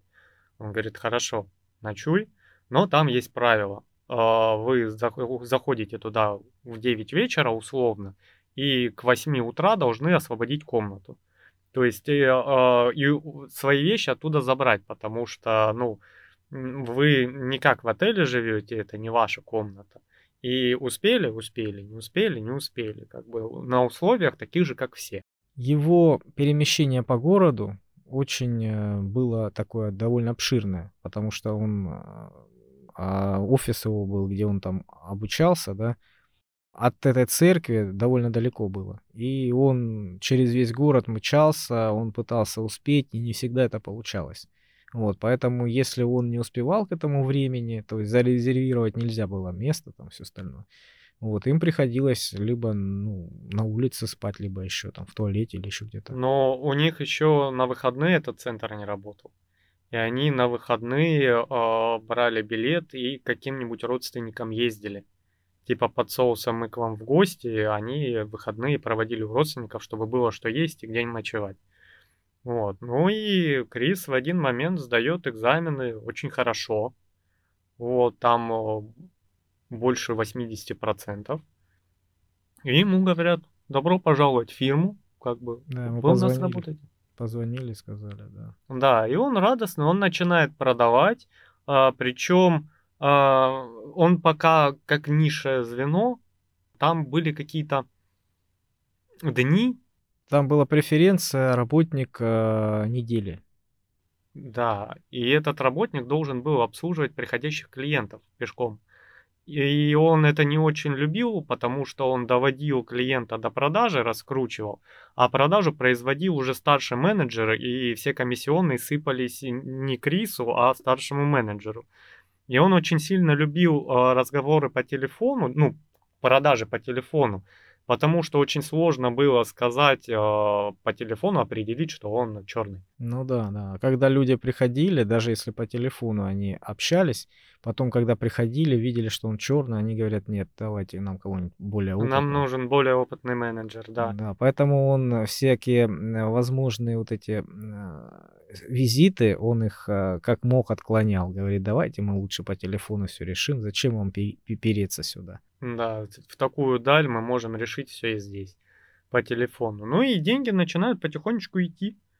Прибавляются, прибавляются, а он упорно сидит на продажах по телефону. Время от времени он там э, ночует вместе с ребенком. Да, то есть там был один дотошный менеджер, который все пытался прийти раньше него.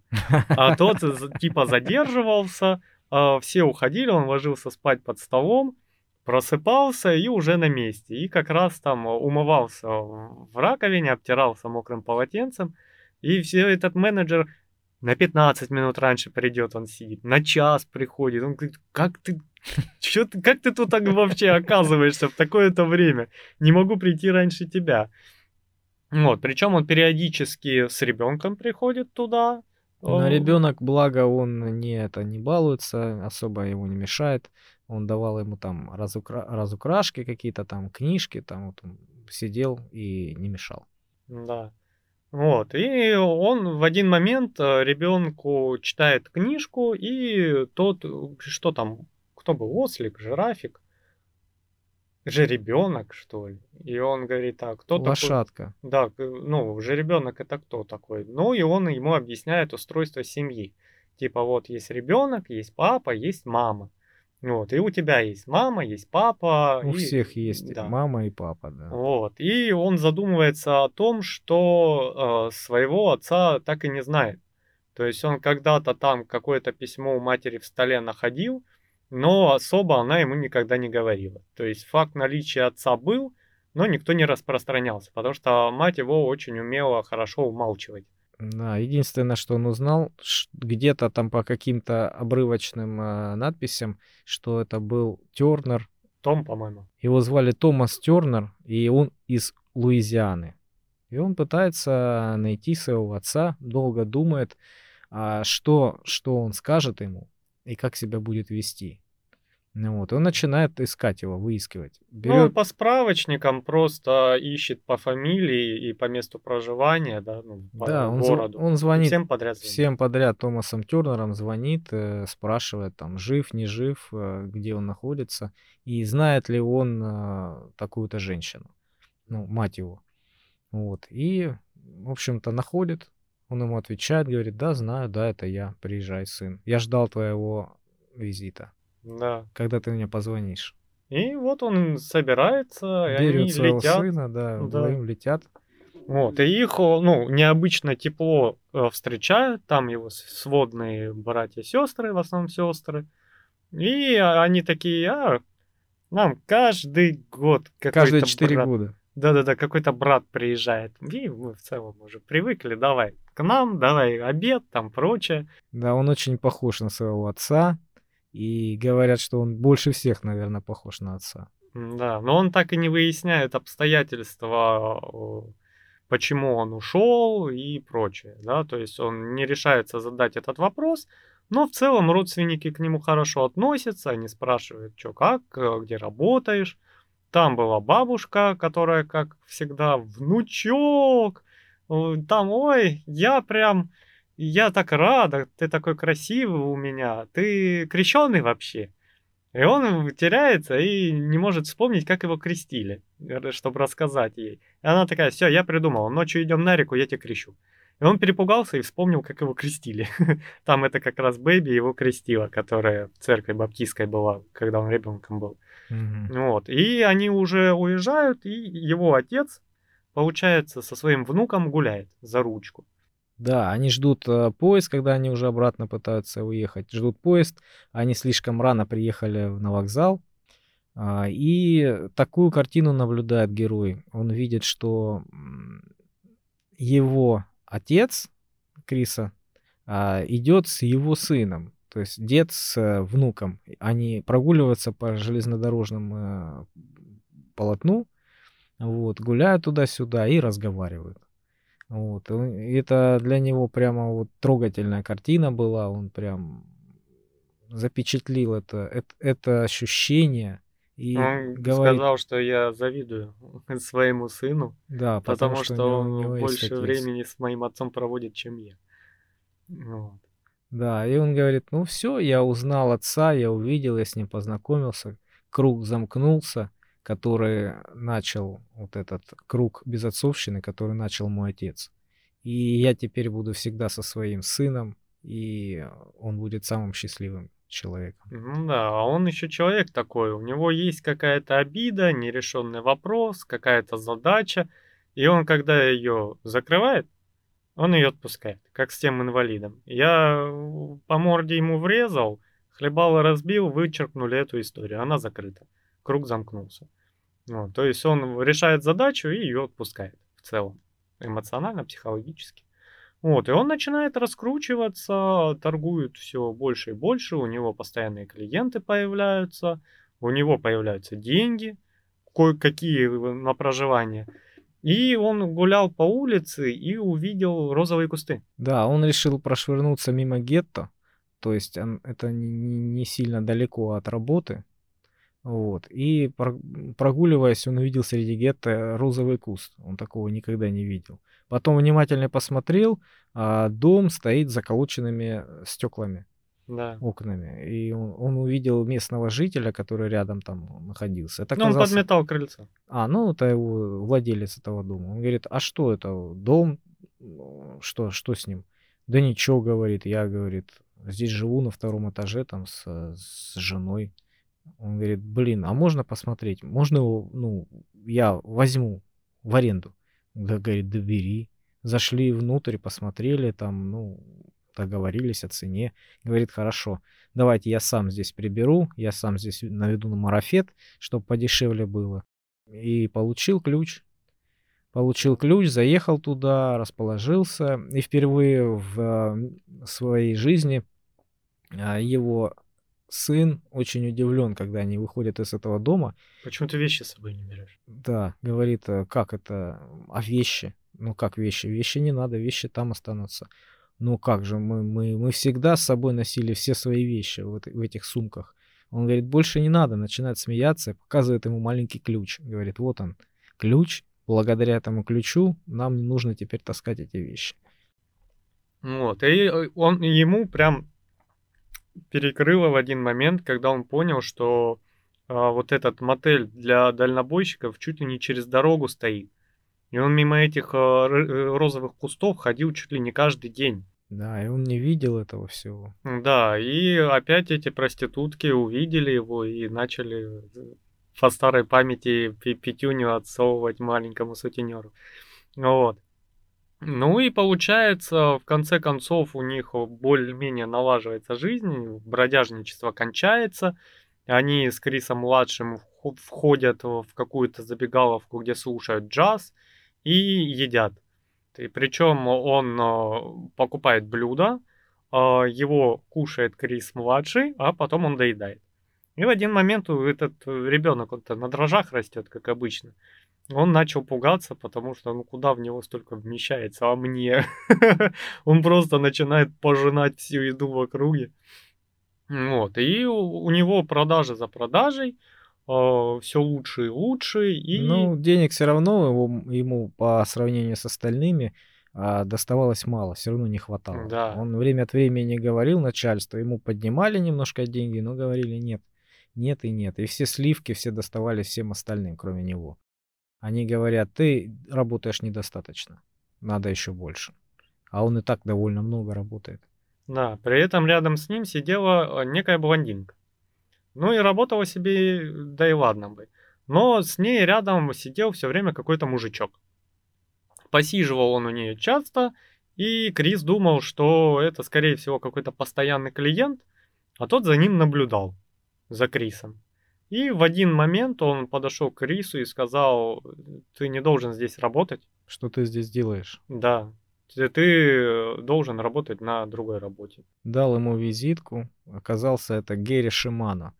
Это управляющий компанией Bear Stearns, которая в Сан-Франциско. И говорит, ты давай к нам, и нечего тебе тут делать. Здесь как бы, ну там, там совсем другой уровень, ты достоин большего. Вот. Ну и он а, начал наводить справки. Ну, толком он не знал, что это за фирма. Подошел к начальнику, говорит, мне дайте мне повышение, а ты, говорит, «Ну, мало работаешь, надо еще больше. Он говорит, а кто такие Бер Стернс? Кто такой Гэри Шимана? И он начал психовать, кричать, да пошли не нахрен, кто это, откуда ты знаешь его, это мерзкие сволочи, это а, компания, которая в Сан-Франциско, они тем же самым, в общем-то, занимаются, но они не проводят а, тренинги, они не выдают лицензии, они деньги не платят а, новичкам. Они просто их переманивают, э, Да, они приходят, присматривают сотрудника работящего, и его выдергивают из компании к себе. Да, поэтому начальник его злой, сбешен, говорит, э, убирайся, если ты хочешь к ним, убирайся. Ну, в общем-то, он так и делает. На свой страх и риск он пишет э, заявление, ему не выплачивают там какие-то последние деньги, угу. потому что это по собственному желанию э, документ. Ну, так у них по правилам. И попадает в их новую компанию. И он такой, а ничего, что у меня образование? Нету. Ему говорят, да тут мало у кого образование есть. Это говорит наоборот, здесь только те, у кого нет образования, это, как, как там он говорил, аббревиатура, это молодые, а, голодные и подающие надежда, что-то такое. Да, они прям рвут, и он впервые оказывается в атмосфере, где все работают как он. Да, он единственный там в этой компании прямо вот э, много работал, он там изобретал собственные какие-то уловки, собственные какие-то там лайфхаки, как это сделать лучше, больше, быстрее, эффективнее. Вот, да. поэтому он среди них прям вписался четко и не прогадал. Там совсем другие деньги пошли. Да. Вот он э, уже смог себе позволить э, собственный дом, по-моему. Ну, он позволил себе собственный дом после сделки с э, телефонным расистом. Mm. Вот, то есть он... А он в другой дом переехал, да. Он в другой дом переехал, и как раз появилась э, его бывшая жена. Джеки появилась. Джеки появилась, и, и оказалось, что она беременна. Ну, она к ним периодически приезжала, а он такой, ну, чё, есть женщина, есть мое желание. Я раньше как бы не думал о сексе как о таковом, потому что у меня достаточно было проблем и не было времени на это.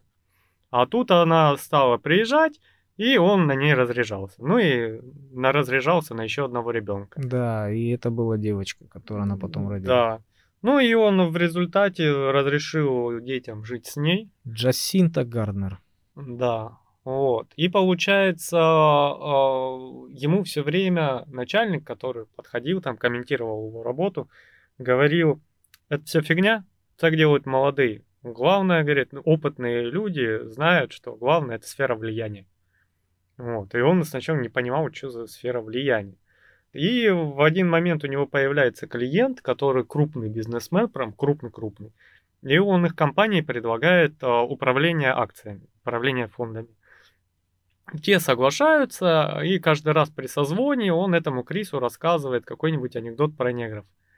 И он такой, ага, отшучивается, типа, ну, все время расизм, расизм.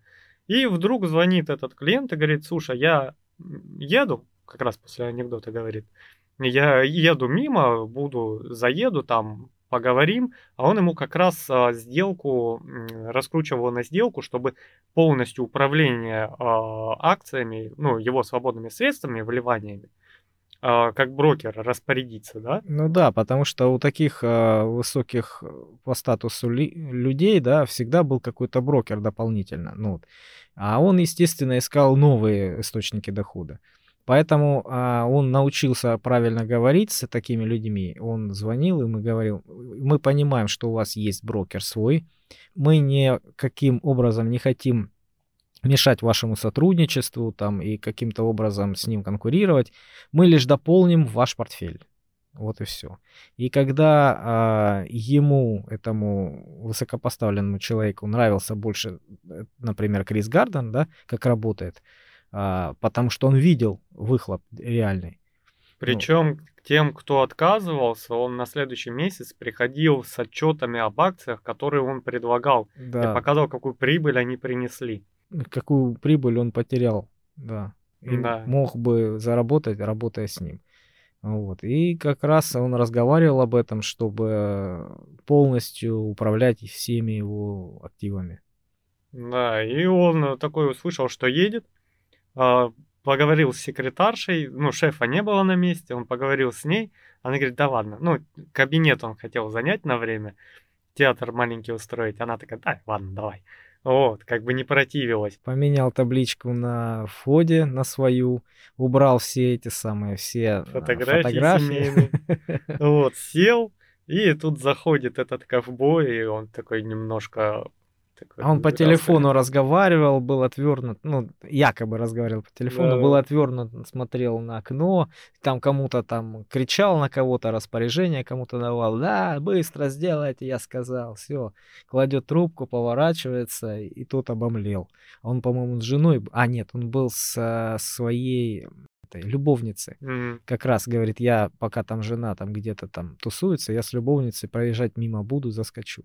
И вот он побледнел, увидел, что все вот эти российские анекдоты, которые он рассказывал, он рассказывал негру.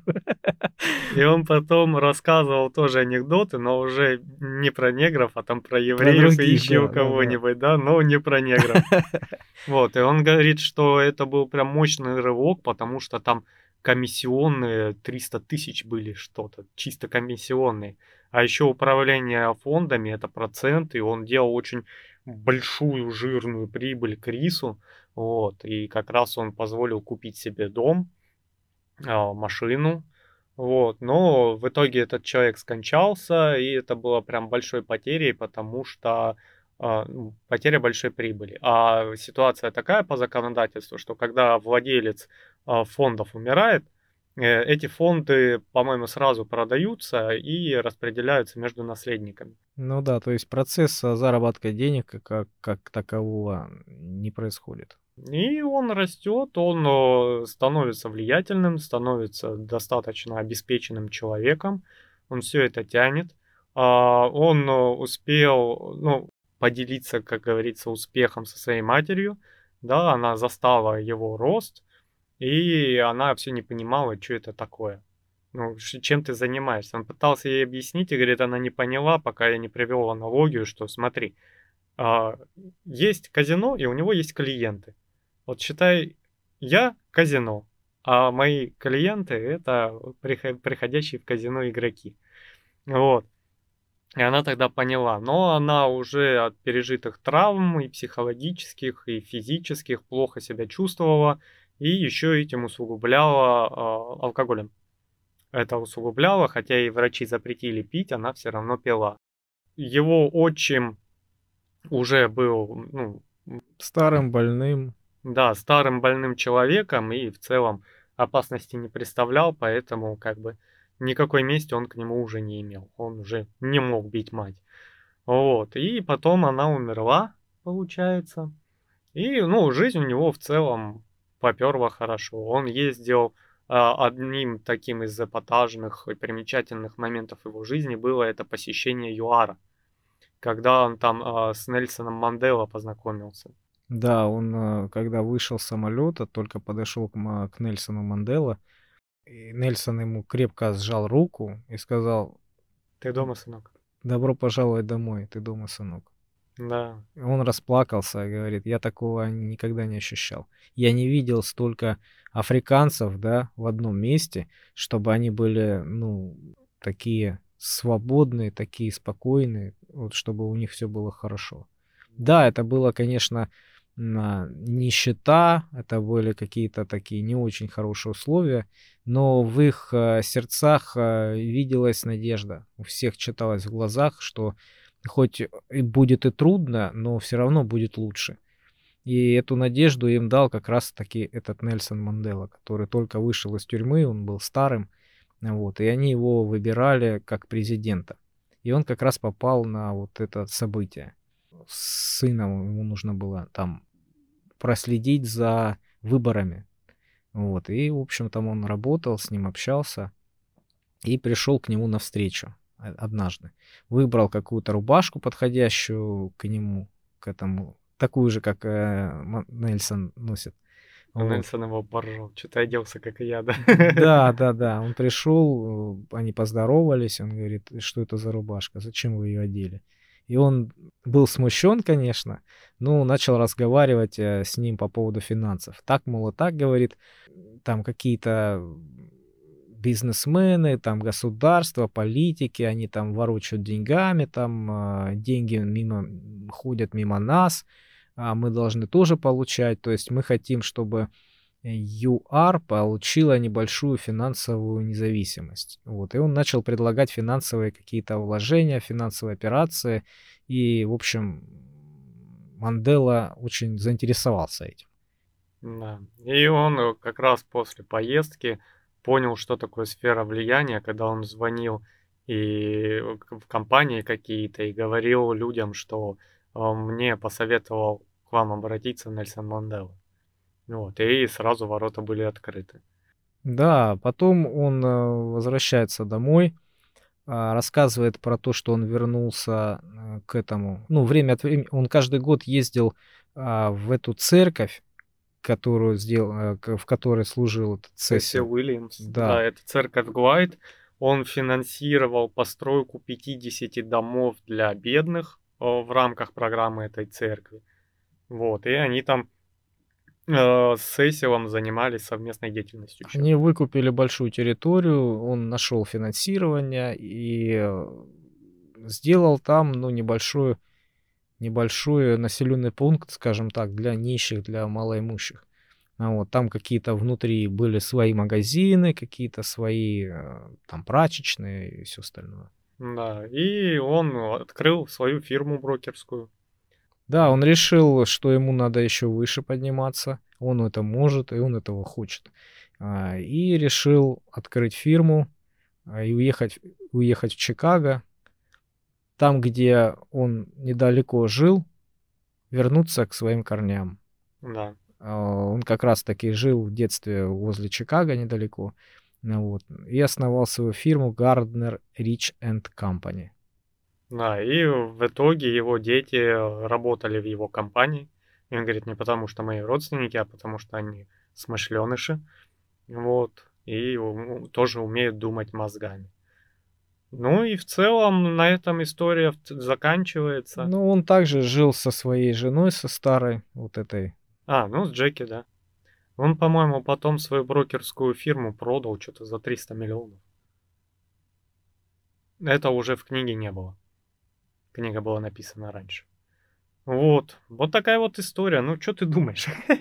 С нашей-то хорошей, великолепной жизнью. О, я думаю, как, как и в прошлых книгах, то, что здесь книга пестрит а, страданиями, унижениями, да, я увидел здесь основную картину. Ну, понятно, что это история успеха, но это история а, афроамериканца. И здесь э, очень большой акцент идет на вот расовую дискриминацию.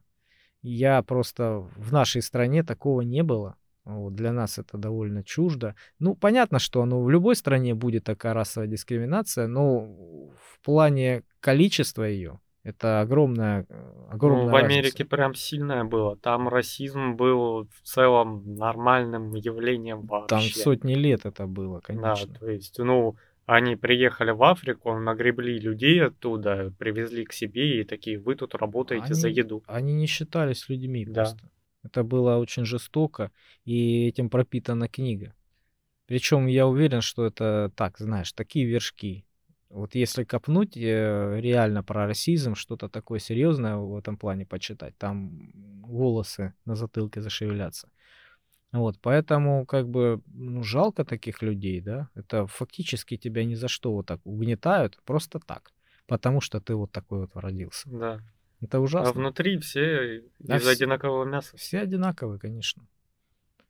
Вот, поэтому видно, что человек шел к успеху сквозь э, тернии, да, к звездам, сквозь проблемы, сквозь э, огромные страдания, унижения, и он все-таки пробился наверх.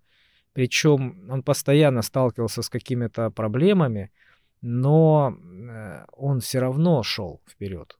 Маленькими-маленькими шажками, что бы ни происходило, как бы, как бы его жизнь не била, он не останавливался на достигнутом, он шел вперед бесконечно. Ну, видишь, это человеческий характер, потому что целеустремленность у него была обалдеть сильная. То есть он в один момент не склеил лапки и такой, я все, я не могу, да. Он, э, во-первых, э, он очень был замотивирован ребенком, своим сыном, потому что он поклялся, что с сыном будет все хорошо, и он его никогда не бросит. И он э, просто из нищеты был вот в таком узком горлышке, и из этого горлышка пытался вылезти просто ради сына, чтобы э, дать ему нормальное будущее. И такая целеустремленность, она просто поражает. Потому что, ну, его жизнь не просто била, его жизнь э, за ноздри по полу возила. Там как бы человеку ну, вольготно не было. Ему было откровенно плохо. Он был задушен семейным положением, насилием в семье. Он был э, задушен расовым, э, расовой дискриминацией. У него были большие неприятности по молодости, да, он там и э, в тюрьму попадал э, дважды, получается. Один раз в детстве, когда он там штаны спер в магазине. Второй раз попадал уже э, за штрафы. Он был изнасилован, да, и и там была жесть. Да еще и классовая, скажем так, дискриминация. То есть вот эти проблемы, когда ты самого низшего, низшего сословия, в котором ты родился, ты его не можешь выбрать, да. ты там родился, вот, выгрести, потому что вокруг тебя окружение твое делает тебя. Из этого окружения вырваться очень сложно. Да, потому что ты привык видеть вокруг себя бедных людей. И это для тебя становится нормой и ты не хочешь, ты, ну, не хочешь чего-то другого, да, может быть и хочешь, но не особо представляешь, как это сделать. Не можешь себе представить даже, да, что ты будешь, у тебя будет собственный автомобиль и уж тем более собственный дом, если такая была нищета. Да, то есть, ну, там прям все сложно. Во-первых, от того, социального окружения, от жизненной ситуации, от обстоятельств. А тогда еще в те времена, это получается где-то около 80-х, была большая безработица. То есть там большая часть бездомных имела работу. И они выбрали остаться без дома вместо того, чтобы остаться голодными. Вот, то есть они за квартиру стало очень дорого платить, и чтобы что-то есть, они просто продавали квартиры или съезжали с аренды и жили на улице, в центрах для бедных, при церквях, лишь бы было что поесть. Вот, потому что вот такая вот была ситуация. То есть, ну, человек, конечно, прошел вообще жесть. И выбрался, и стал знаменитым, да. Он фильм сняли. Оскаром чуть Вилла Смита за эту роль не наградили. Да. По фильму они шли вместе, Вилл Смит со своим ребенком, а им навстречу шел как раз этот Крис Гартнер. То есть Я его, не заметил, фильм, кстати. его в фильме сняли, ну он так мельком прошел. Это факты есть такие. Да, ну, конечно, вот сейчас а, мы со своей призмы, ну, многое, конечно, видим в Америке, но отношение расовое вот ну, что-то не сильно лучше стало. Там до сих пор это прям острый вопрос. Ну да, это Причем в разных вопрос. штатах по-разному, конечно. Там, э, условно говоря, от штата, где все всем пофигу, да, до штата, где так и осталось практически. Так, да. Такие вот э, разные отношения. То есть там вот эти Black Lives Matter и прочее, ну, не просто так появляются. Ну, Люди да. устали. И это отношение бывших, грубо говоря, европейцев, это же все-таки колонисты, которые приехали, правильно? Э, вырезали коренное население, из другого континента навезли себе рабов за бесплатно, да, и они уже поколениями привыкли а, к эксплуатации черных и относиться к ним как к вещи. И уже у них а, резолюция а, а, независимости. Да, она написана была довольно давно, уже больше ста лет прошло, а белые люди до сих пор не могут отпустить мысль о том, что э, ну, негры тоже люди. И они не понимают, сфига ли. Ну, блин, а чем вы отличаетесь? Лично для меня отличаетесь. А, вы белые паскудные люди, которые не считаете, считаете, точнее, себя выше других людей. Просто по цвету кожи. Это к чему вообще? Ну, Ну да, это неправильно. Причем, ну да, есть э, черная преступность, да, но опять же, давай рассматривать из-за чего. Из-за гетто, Ну, это, из-за ком- это комплекс, конечно. Да, то есть оно, это не... оно друг друга порождает, понимаешь? То есть нищие вот эти вот э, районы, да, опустим Америку, в любой стране нищие районы порождают алкоголизм, порождают мелкую преступность. А мелкая преступность порождает там крупную, да, и все Да. остальное. То есть в этой зоне, где находится нищета, там, как правило, ничего хорошего не вырастает, ну, вот в, в своей массе. Именно поэтому вот гетто, где дешевое все вот это вот жилье, где много маргиналов, у которых недоступно а, обучение, где принято там а, закон нарушать и все остальное, где беспредел происходит. Естественно, что-то может пианист вырасти какой-то, да, или какой-нибудь там актер прекрасный. Ну, может, безусловно, может. Все в жизни. Но из бывает. этих рамок еще надо выбраться. Ну, какой процент этих э, людей Да, оттуда? потому что когда ты не можешь оплатить себе еду за счет работы, которой у тебя может и нет, э, ну, человек идет воровать. А когда у тебя вокруг, в твоих кварталах везде такое, Ты считаешь это нормой? ты считаешь нормой, тебе проще что-нибудь спереть в магазине или налет на какой-нибудь ларек сделать, нежели найти работу. И тебе просто тяжело выбраться, потому что ты находишься в зажатых рамках. Ты только пытаешься найти работу, выходит, что у тебя нет образования, а в Америке образование это очень дорого. Это расизм. Э, Ты из гетто, тебя не хотят принимать на работу и прочее, да, и ты А попадаешь... дружки тебя тянут назад. Да, угомонись, успокойся, все Да, это то фигня. есть ты попадаешь в очень замкнутый круг социальный, который не дает тебе возможности даже выбраться оттуда. Ты, ну, это невероятно, понимаешь? Потому что в гетто э, родители копят на колледж всю жизнь, и в итоге не хватает ребенку поступить в какой-нибудь колледж, понимаешь? И а что ты сделаешь? Ну, Крис, да, он э, победил, так скажем, своими навыками и про- прорывной своей чертой характера. Да, и он реально был, ну, когда он за что-то брался, он делал это хорошо. И за счет этого он взлетел. Но при этом мы по книге видим, какой тяжелый путь он прошел и чего это ему стоило. А такой сильный характер далеко не все люди имеют. Особенно те люди, которые родились и выросли в нищете. Еще и в расовой дискриминации, еще и в неблагополучной семье. И во время кризиса. И во время кризиса. То есть это, ну, вообще жесть. Поэтому, ну, для тех, кто считает, что он плохо живет и у него закрыты возможности, просто возьмите эту книгу, почитайте. Вы удивитесь, Да, и таких книг довольно много. очень много. Ну и мы, как всегда, с Сергеем Мириным вводим вас за ручку по закоулкам книжного мрака, да? У нас что не история, то такая тяжелая, да. Причем, некоторую ремарочку сделаю, мы книги 1984 про коммунистов говорили. И я на то время думал, что коммунисты это вот советская прерогатива, он там его не, не любил коммунистов и Советский Союз.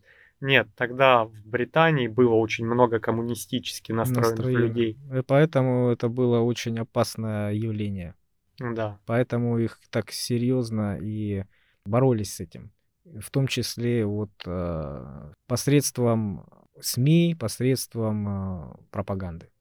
вот. Ну, спасибо, ребята, что были с нами. Читайте книги, они открывают на многое глаза, они помогают вам расти. И иногда, узнавая такие истории, вы можете задуматься о том, а почему я не могу сделать что-то, чтобы улучшить свою жизнь. Почему черный человек, задушенный со всех сторон просто в тисках может стать богатым. А я из среднего класса, да, ну, сижу такой, и, о, жизнь плохая, мне ничего не дают. Не дают? Возьми. Читайте книги, и вы узнаете много об этом мире. Ну а мы с вами прощаемся, нам пора на поверхность. С вами был Кавай Злостов и Сергей Мирин. И нам пора. Всем пока. Пока-пока.